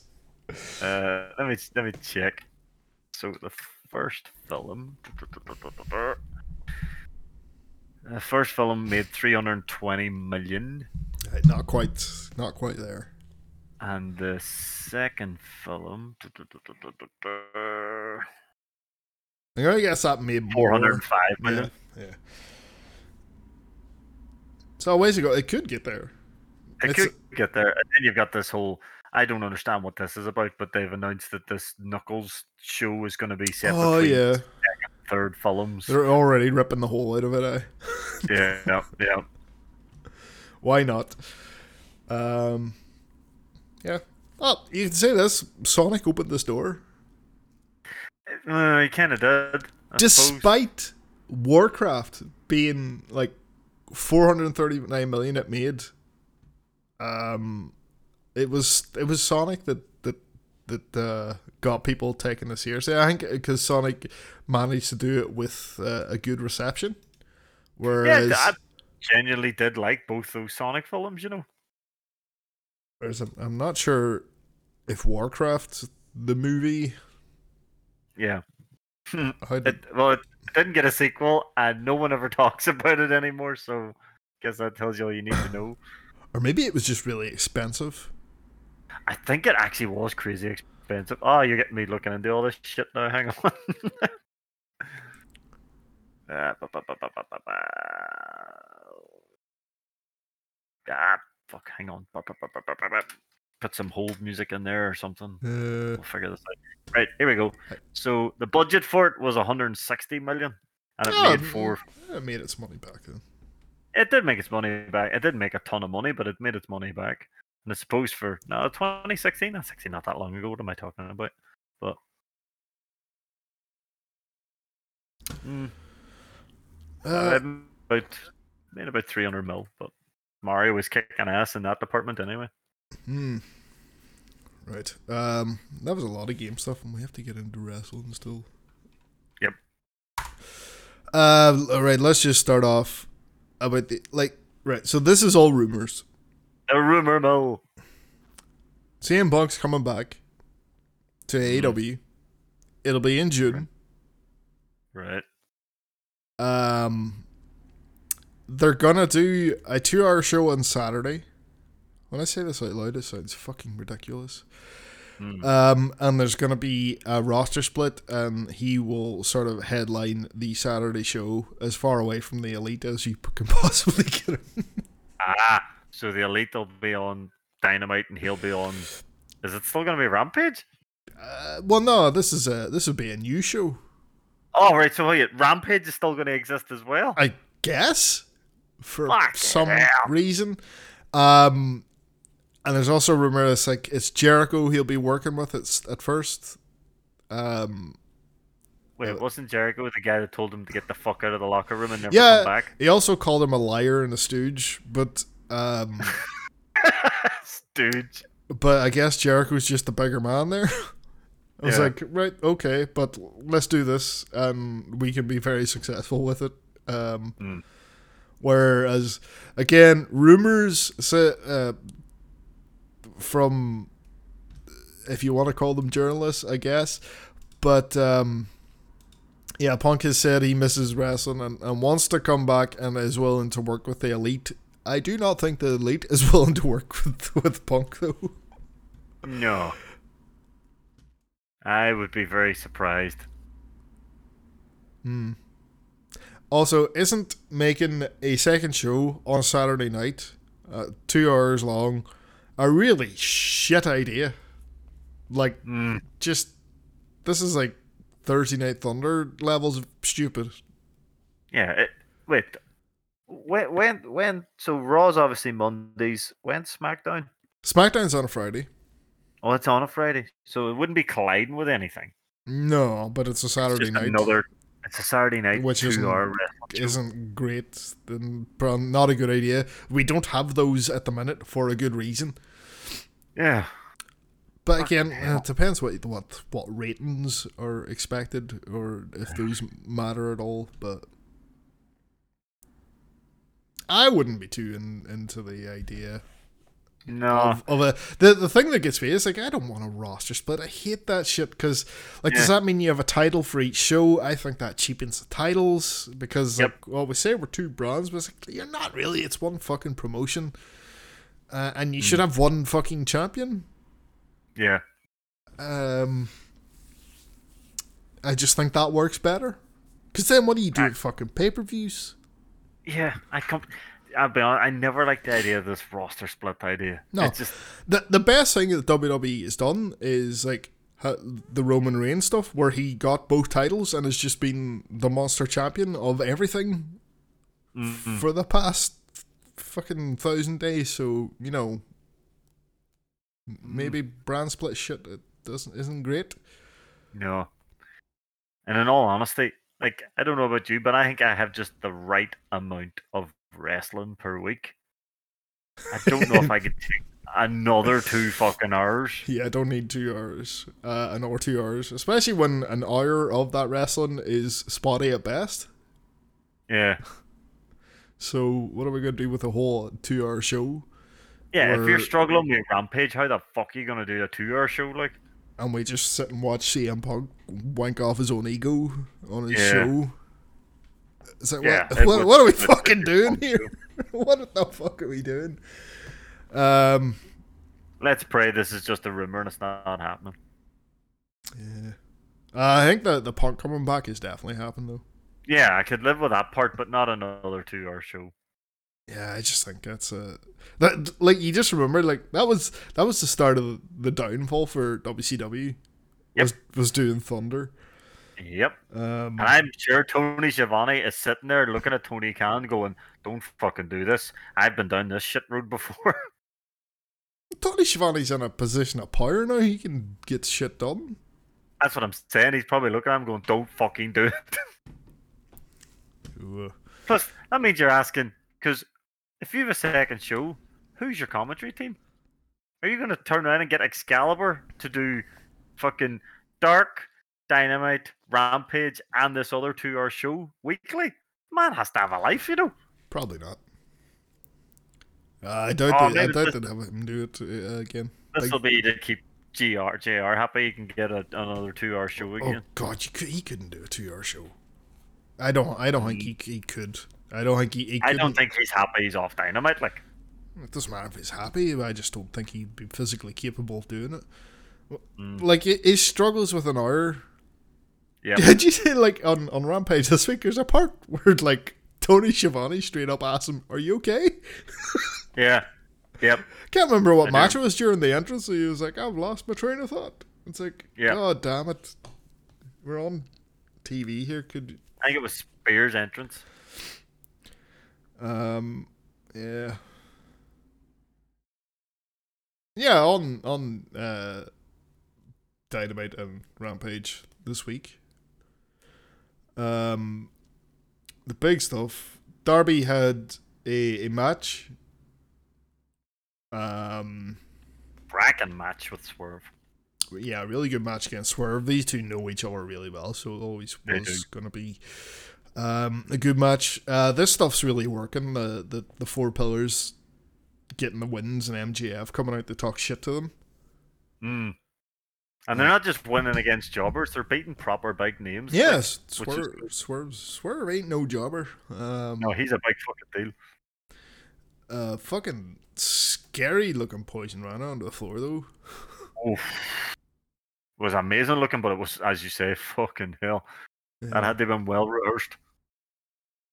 Um, I also like that the uh, w- we sort of just stuck the two like the mogul affiliates and the Embassy, embassy. It's now was it the Mogul Embassy. mogul embassy. That Mm. that's that's pretty cool. and yeah, that's definitely good for Cage. I think especially. Yep. Um, so the the promo was, well, no, the match was actually fucking fantastic as well. Um, Yep. Would recommend seeking it out if you haven't seen it. But the promo, very good promo from Darby.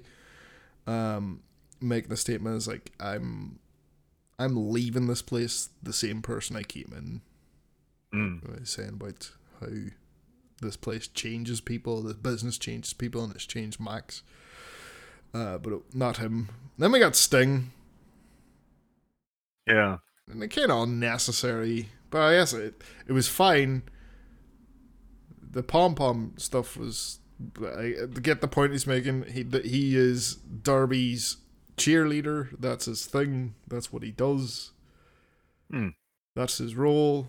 it Um, was it, it was sort of just going listen i i i'm i'm just here for Darby you know and i'm kind of glad it wasn't like you know like I, i'm not gonna as i've said before i do like sting this promo got a bit weird at one stage when just sting started talking about his own career Yeah, it's Um, like we had the Surfer, the Crow, Yeah. and and all Joker. that there Don't talk about the Joker stuff, please, for the love of fucking God.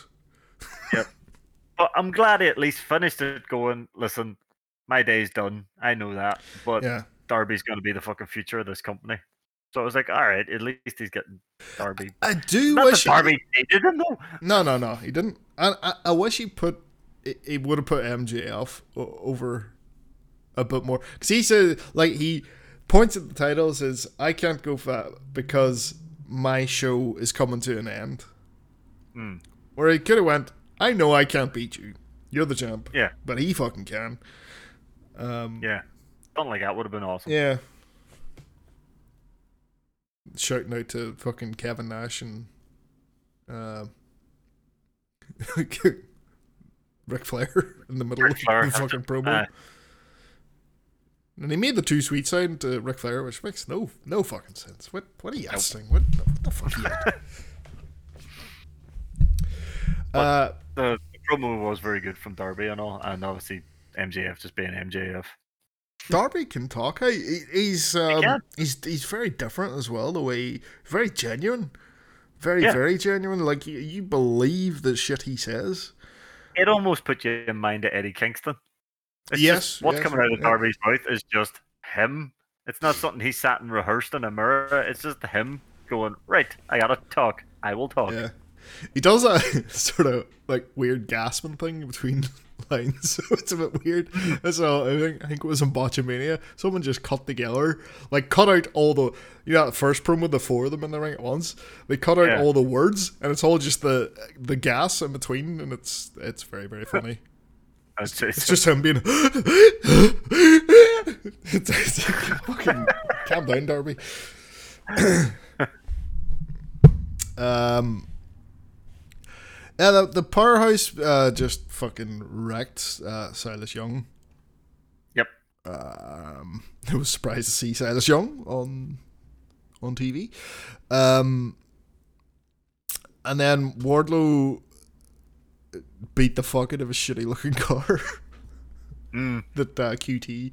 You, you can always tell. You can always tell in AEW there is going to be like a car spot because the car looks like utter shit. yeah, yeah. Like this thing was ugly. Um, and uh, like I think like they're going for like the lowrider style. And I think like those cars can look really fucking cool. This one did not. It was a bad one of those. Yes. Um. Yeah, once you saw that, you knew it was like, yeah, that thing's getting fucking trashed, and Wardlow trashes it, and is Yep. surprisingly good at forklift driving. Yeah. but doesn't know how to put the handbrake on when he's done. Yeah, that was just fine. Like that, that Yeah. just makes it more. But why would he give a fuck about handbrakes? It's like, well, what's it gonna do? Hit it again? Oh, um, Actually, I, I no, because I genuinely thought it was all that. Actually, just looks class. Is all like, right, I'm done. Don't give a fuck. aye. I was, I just thought it was pretty funny. I wonder, did he mean to do it, or did he sort of do it? Go, hey, that looks class. Let's keep that in. yeah. Um. So what? What? What's your thoughts on this? The whole Wardlow Hobbs thing. um, What about long in the tooth? Aren't we? we, we it, I, like, at first it was Joe, and now it's Hobbs, and it just seems to be Wardlow's always fighting to get his title back. Yeah, it's like, ah, you're you're right. The both times is like he's got he's been beat. Eh, maybe Yep. there was factors. Um, Yep. And then he disappears for a while, and then comes back, and and is all like, "I want my title back." Is he gonna get it? Does he? Does he win? That that's this week. That's tomorrow night. um, yeah, I Which I don't was see like, it. it's like, what? Really? Already? Um, I don't see it. I can see Wardlow getting into a bit of a feud with QT. yeah. That's what all this QTV shit's about. And then Hobbs can go off and do his own thing. Yeah. Not a massive QT's fan obviously gonna- QTV stuff either, but mm. Nah, I prefer when he was just being a dick. aye, Nightmare Factory, just talking shit to everyone. Ah, I mean, he can still do that. shite. Yeah, true. Um, I suppose he's trying his best to get other people over, though. Maybe that's what this is about. It's not about him. It's him going here. We'll do this. We'll see how this works for you, and see if we can get you over with this. Because I honestly think this whole thing is just trying to get Aaron Solo recognized, and everyone's just going, "No, we don't care." this is all a vehicle for Arnold's, uh, Arn I- Solo. I honestly do believe that. Think that's what this is at this stage. Because there's no one else getting anything out of it. Whereas Aaron Solo's completely changed his, his fucking character now, and he's telling shit jokes and laughing at everything, and keeps spraying his mouth with something. Aye, it's so fucking corny. And not in a good way, like they're going for Hmm. it. It's just like ah, your jokes are kind of not funny. Uh, who's writing this? Yep. Um, especially solo stuff. Yeah. It's like, uh, oh, I don't know, I don't know the, the word lucha libre. It's like, Mm. that's that's kind of just shit. That's just shit. Um, I get that they're supposed to be taking the piss out of wrestling journalists. hmm. Maybe that's what the whole thing is. This is how wrestling journalists all talk. They're all fucking idiots. Maybe. Well, uh, write some jokes about it then, and go Yeah, with those. yeah. Like Ryan Nemeth on BTE does the best wrestling jokes. Fucking yes. Him just Fucking talking to his bit- dogs. Vince McMahon looks like the Pringles man. His head to be in the dogs. That what? What do you think of Vince McMahon's new moustache? yeah, that's how it's fucking done. Um, I forgot to write this down. Uh, Jay White and Juice Robinson calling themselves Bullet Club Gold. That's right. Bullet Club Gold. So they are basically Bullet Club Wolfpack. I am up for that. But wasn't that what Kenny and the Bucks were? Kinda Bullet Club Elite. I guess don't there's know. all different factions of Bullet Club now because you have Bullet Club Impact as well. True. The fair to Bullet Club, it, it's had way more longevity than uh, Oh, than aye. NWO ever had. Time. Um, nowhere near it. Never, never reached the heights of NWO. Nope. Um, and it's not at where it was, but it's still big part of wrestling. Um, Yep. And serves a purpose beyond wrestling, as in you know, it's a way for the thing was about the NWO was the same thing that put it up there was the same thing that dragged it down, and that was Hulk, Hulk Hogan. Hogan. Yep. I think it would have done just as good without Hogan. I Ah, but it was the big thing. It was his turn. Yeah. Like, oh my god. No, no, no, no. But but it was like, wasn't it like NWO Black and White had gone like fucking everyone was in it, and they started the Wolfpack stuff, Yes. and then that started to get over really over without Hogan. without Hogan. Yes. And he's all like, "No, he didn't like this. don't work for me, brother." Fucking Sting was in the. That was the big thing when Sting joined the the, the Wolfpack. That was it. It blew up big time. Something shocking. Mm. And then Hogan was all, no, no, no, we'll put it all back together. I've got this great fucking idea. And Vince Russo being a fucking arsehole was all, all right, Mr. Hogan, we'll do whatever you say. Is that when he done the thing where he's like he called him a, a big bald something and uh, gave him No, a that's ti- gave him a fake that's- title? that's where the fucking finger poke of doom happened. Oh Jesus Christ! That's what brought the NWO all back together because Nash was meant to be Wolfpack challenging Hogan for the title, and then Hogan done the finger poke, and everyone was all, "What the fuck is this?" Yeah. Sorry, off topic. Uh, Buddy Matthews and Cassie had a, a an excellent match. Fucking blind. this is a really really good episode of Dynamite for for good matches. Um, Mm-hmm. yeah, um, the I don't. It doesn't seem from the story they were telling. Right, I don't think Buddy Matthews was even trying to win this match. Nope. He was just I trying to hurt Cassidy's hand. Mm-hmm. I think Malachi's coming for that title. Oh shit. and he's gonna take it off him. But like doing the, the stuff like sticking the hand in the turnbuckle and all, uh, just really making a show of it. And he's been like, like Orange Cassidy's been doing that in the last couple of matches, selling the hand big time. Yeah, he came out with it taped up and everything this time. Mm. Um, of course, he can't do his his finisher. He does win this with the uh, the the seatbelt, The seatbelt. Yep. uh, which Excalibur points out he only uses when he's very desperate. Yep. Because obviously he does land an orange punch, but but he kicks out because, as Excalibur points out, he can't have the same velocity behind the punch because he's hurting. Mm. It's cracking storytelling. Um, the only thing I can think of is he gonna make like is Malachi gonna turn around to Brody next and go beat the shit out of him for me? I think you should. Right, I got that makes sense. It's like, all right, go destroy Yep. him, and then I'll challenge him because as well they know he won't he won't back down from a challenge no matter what, Nope. and they're playing on it. And like this is the stuff House of Black should have been doing all along. It's just like Yep. the fucking messing with people's heads and manipulating them, and that's Yep. that's how they win shit. Uh, uh, I guess you're getting real hype for for your big man on his way back and his new mask and stuff. Yeah. Very excited. Can't wait for Luchasaurus to come back. He's, he's looking bigger than ever as well. So it Mhm. was obviously he's been off for a while, so he's probably just been hitting the gym, something shocking. I just pity the poor soul. The first, like, I can't even think who the first person Christian would go after. Yeah. It's gonna want some gold. Maybe he'll go after Hobbs. Well, he did say, wasn't that his thing? He promised Luchasaurus gold. Yeah. Oh fuck! They wouldn't go after. No, House of Black's gonna get Cassidy. Maybe Hobbs, but that would be heel heel. Yeah. He doesn't have to get gold. Like, like, uh, like Luchasaurus is going to be that. Like, if he's going to be a heel, he's going to be the big like monster for people to take down. So he doesn't necessarily, you know, like a Lance Archer. Yeah, having having Luchasaurus heel has been definitely the best thing that's been done for him as well. I know he was a tag champ and all, but I think having him when he was on that monster heel run, it was fucking amazing. So it was.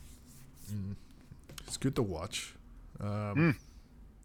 Trent and Chuck uh, challenged Aussie Open for their uh, IWGP tag team titles.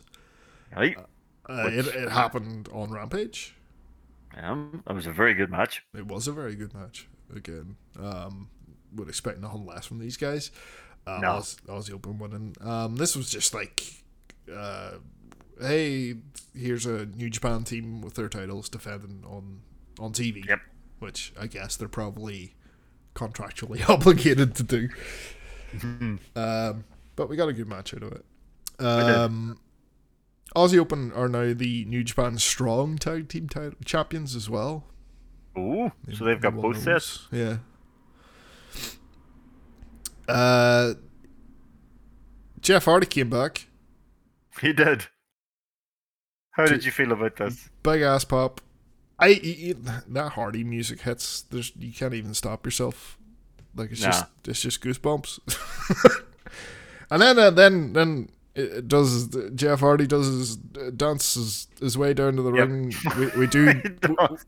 we do this we, we do this stuff uh, and then you sort of calm down we're like right how long are you gonna last this time Uh, um, also I don't know do we want to see Jeff Hardy wrestling in matches and throwing himself off stuff I don't think we maybe do. that's maybe that's why we have this cinematic match planned for his big comeback. Then yeah so Matt Hardy challenging the firm to a firm deletion which Mm. you're kind of with Hook involved, with Hook yeah.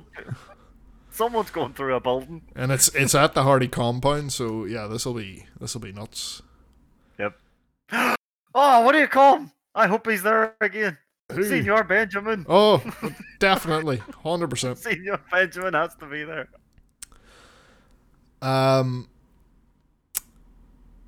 the elite stuff was good this week Oh. as well. Um, Brandon Cutler So and Michael Nakazawa. So, what what were you gonna say? Just gonna say the match itself, even before the the madness, I thought this match was just such a cool story. It was Like- again really good storytelling. Brandon Cutler, Michael Nakazawa. is so fucking good at this, and I've never, I, I like Nakazawa was always the guy you had to laugh at. Whereas in this, see when he was standing trading elbows with Claudio, I was like, "For fucks to you, you madman." Aye. he looks so small. like they never had a chance, and obviously they're No. they're, they're there to get sympathy. Uh, but they they made them look good. They made them look good. They, they like they're standing up to bullies. Um, you know, yeah, you, you had Brandon Cutler stand toe to toe with John fucking Moxley, uh, and you said um, Michael Nakazawa and Claudio doing the same, and it, it's it never once felt like it, it was Moxie and Castagnoli coming down to their level and being challenged by them. It it all it, it they made it feel like it was Brandon Cutler and Michael Nakazawa going right enough of this shit and digging so deep down it that they just get to that extra level and do their absolute best. And of course, it's not enough. It's the fucking Blackpool Combat Club, but they Yep. they made them worried there for a second. Yeah, there was that cool moment when was it Claudio was going for his pile driver and Nakazawa flipped him, and Hmm. the fucking crowd goes nuts for this. do. Yeah. because that because obviously people do love Moxley, but I think he's very he's very well established himself as a heel now, and Nakazawa and Cutler just had the crowd eating out of their hand out for the slightest wee move they were able to finally get in. It Yeah, was brilliant, so it was, yeah, and they were pissing blood, of course. Oh, aye. Um, course not, looked even worse because he had that mask. so yeah. it was all sort of being held on his face. Uh, we got then before this match we had a promo from Kenny uh, from his house where he's talking about uh, Don Callis and that. Um, Nasty looking wound tie. oh, I the th- big gash down his forehead. Um, nice to see that the the painting him and Callis had commissioned is still hung proudly up. I Caught my eye straight away. Um, but sure, it was a swerve It was. because he's got us good. because he's not at home. He came out to save um to save Cutler and Nakazawa. He stands on the ramp and then surprise again. The Young Bucks are actually here. They go super kicking. Um, you know what I thought was very cool? This just this wee detail got me. When each one of them super kicked, the it was Claudio and Yuta. Hmm. Yuta went down after one, but Claudio was still standing, so they had to give him a second. I was like, that's just you establishing that Claudio was just on that another level. Yeah. Um, they end up with Moxley alone in the ring, and Matt Jackson gives Kenny a screwdriver. I was shocked to see that Mox could actually show that he looked a little bit worried. I Yeah, was like, holy fuck, I didn't know he could actually do that. he just about gets out of there, and we're left with Yep. the um, the the image of um, Screwdriver the screwdriver the in the turnbuckle, which is really cool. Um, Mm, yeah, the the elite and BCC stuff's been really good and continues to be really good. Um, there's women's tag match: Toni Storm, Ruby Soho taking on Rio and Skye Blue. Good to see Rio sticking around a bit, um, but this was really just the same thing as last time. You know what happens: Uh, the heels won, then Jamie Hayter coming for the save, Britt Baker coming for the save. Um, heels powder out, and, and we're done. And then next week we have a tag match between the Heels and Hayter and Britt. And obviously this is in Pittsburgh, so you know.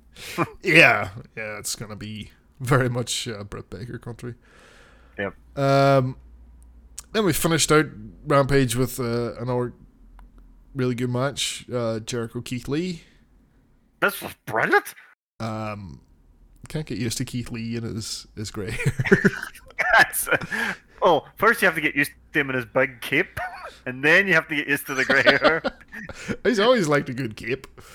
Has he? I've, I've never seen him rock a cape before. He's definitely a cape guy. Um, he sits it. Yeah, the, the this match being set up, we're we're sort of like running two things at once here. So we have Jericho and Cole, um, and uh, Lee and Swerve. Um, Swerve doing like the most obvious, like uh, the mysterious masked man wearing Swerve's jacket, interfering. Swerve's very fucking conspicuous jacket. Uh, hits Keith Lee to give Jericho the win. Um, but then we get uh, Adam Cole coming out, um, which Jericho was not too happy about.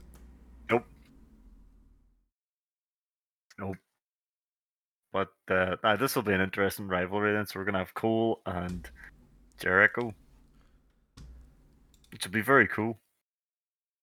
Hmm. And obviously, we're gonna continue Sure. on with the Swerve and Keith Lee stuff. Should be a good match. Yeah.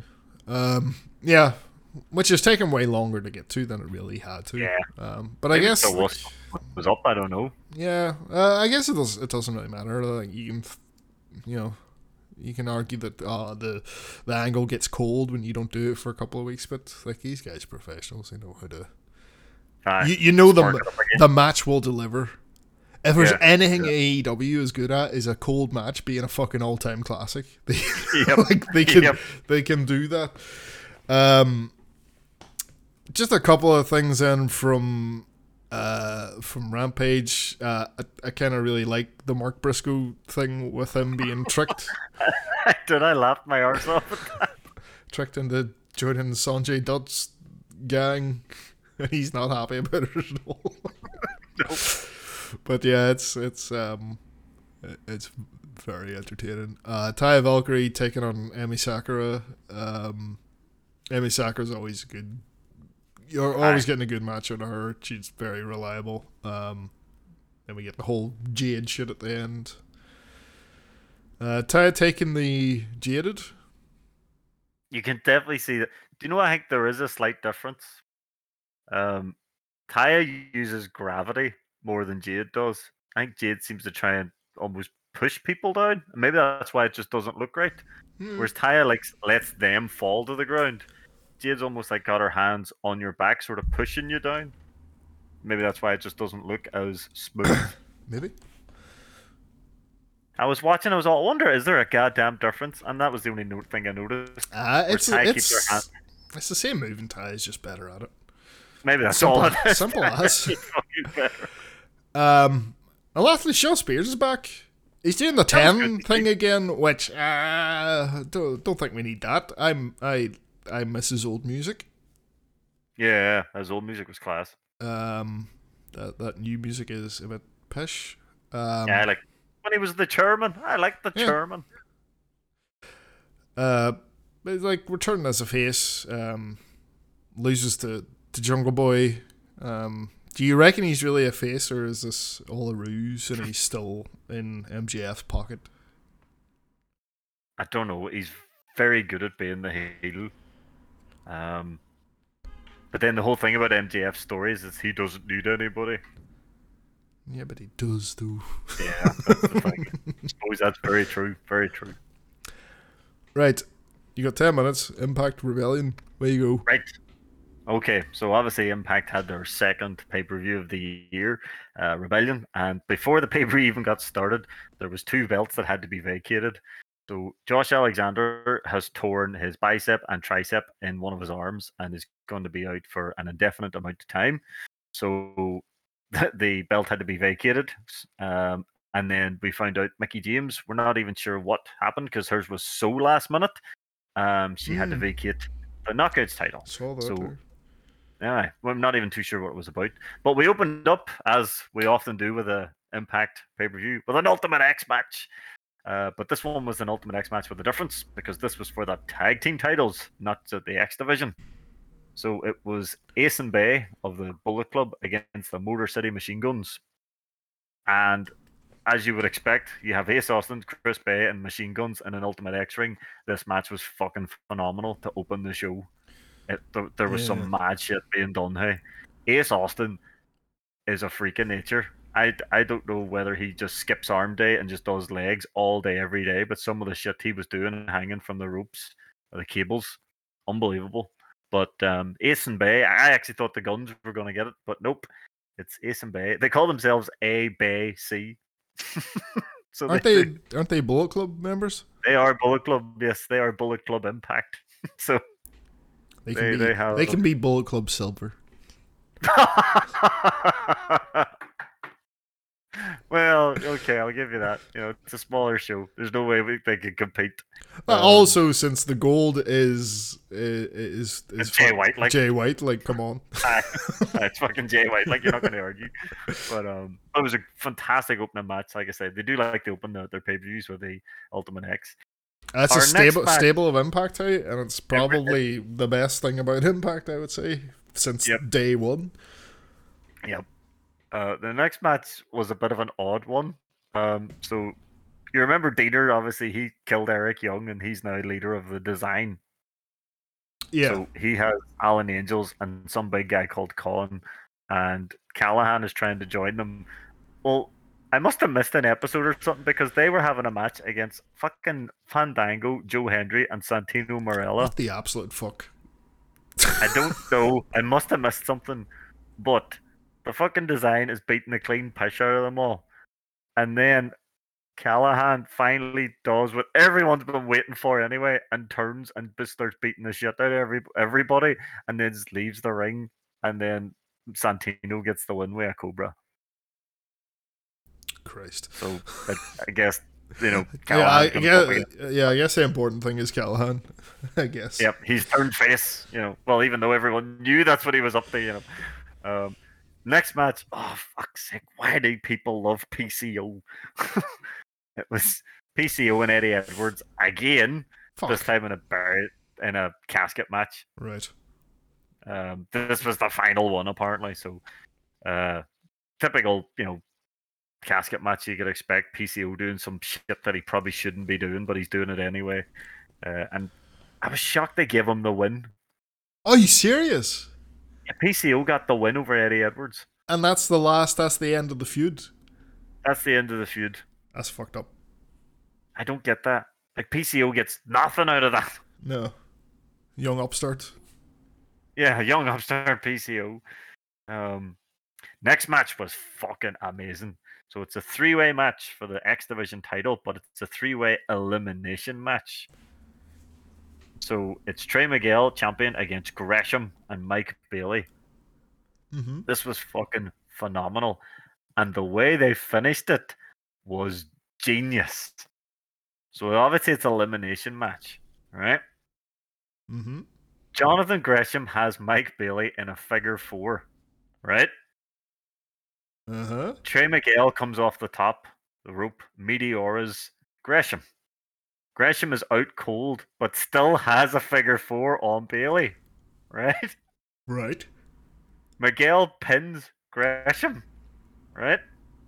So he's now out, but he then just sits on top of Gresham and he won't let Bailey get out of the figure four, and Bailey has to tap. So who won? And it's like, oh, right. It's elimination. It's elimination. it's elimination. So Miguel won. He beat them both technically. Nice one. like, brilliant idea.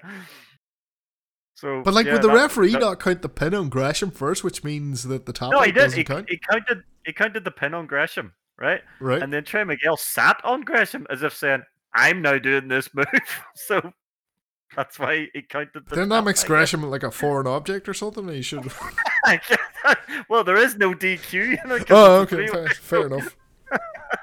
so yeah, it was it was very very good. Um, next match involved Bully Ray, so you can imagine what this was.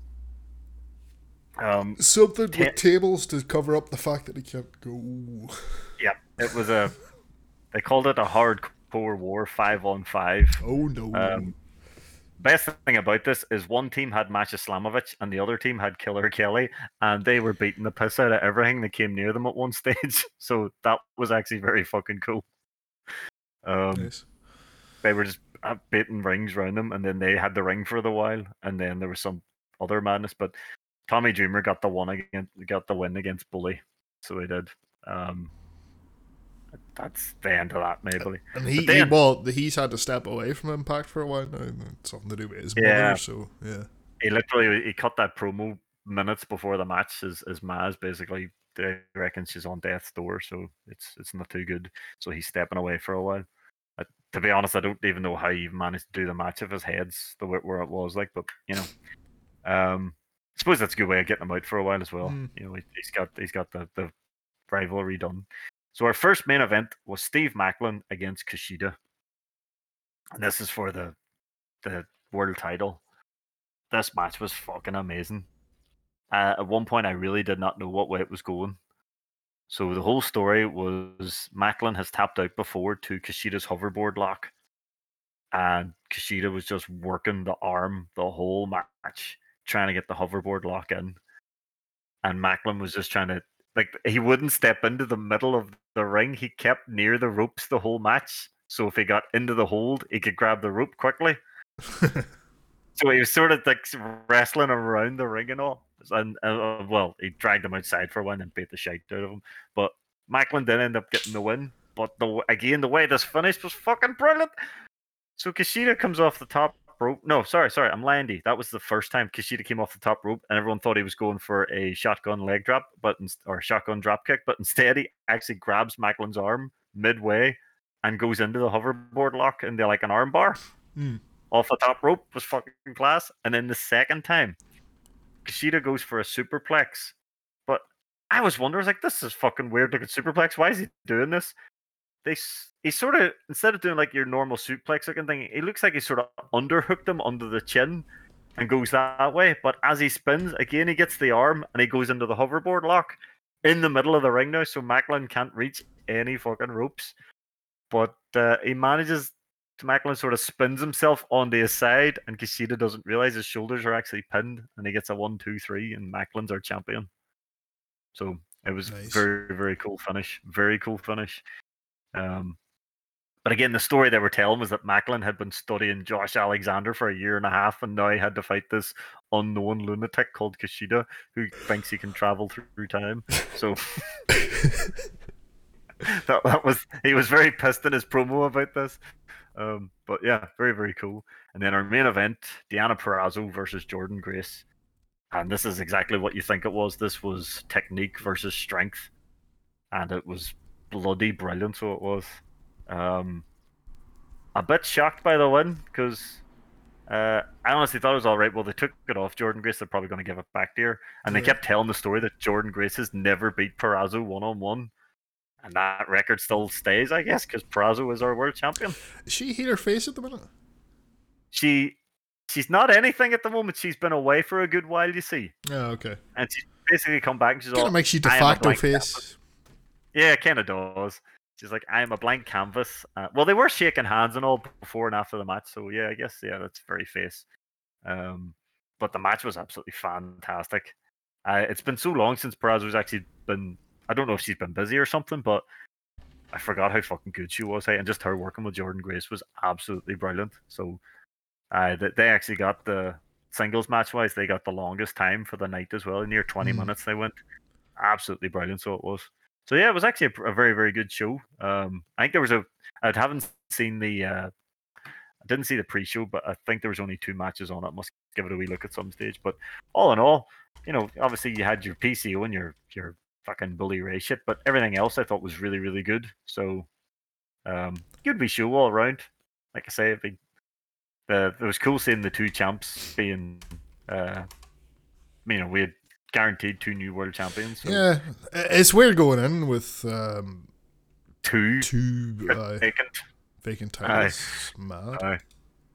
But I kind of, to be honest, I kind of, I don't know if maybe that was the plan before Maclin to beat Alexander anyway, but I do like Maclin. I think he's very, very good. So I do. I know he fe- felt he was a bit underutilized in the other company, um, but he's very, very stiff and very, very just tight and snug with everything he does. Yeah. Um, and obviously you've got Perel. Oh yeah, just realised. Jesus, the happy couple are now the champions. Yeah. there you go. So Purrazzo and Maclin are now your champions. There you go. Very good.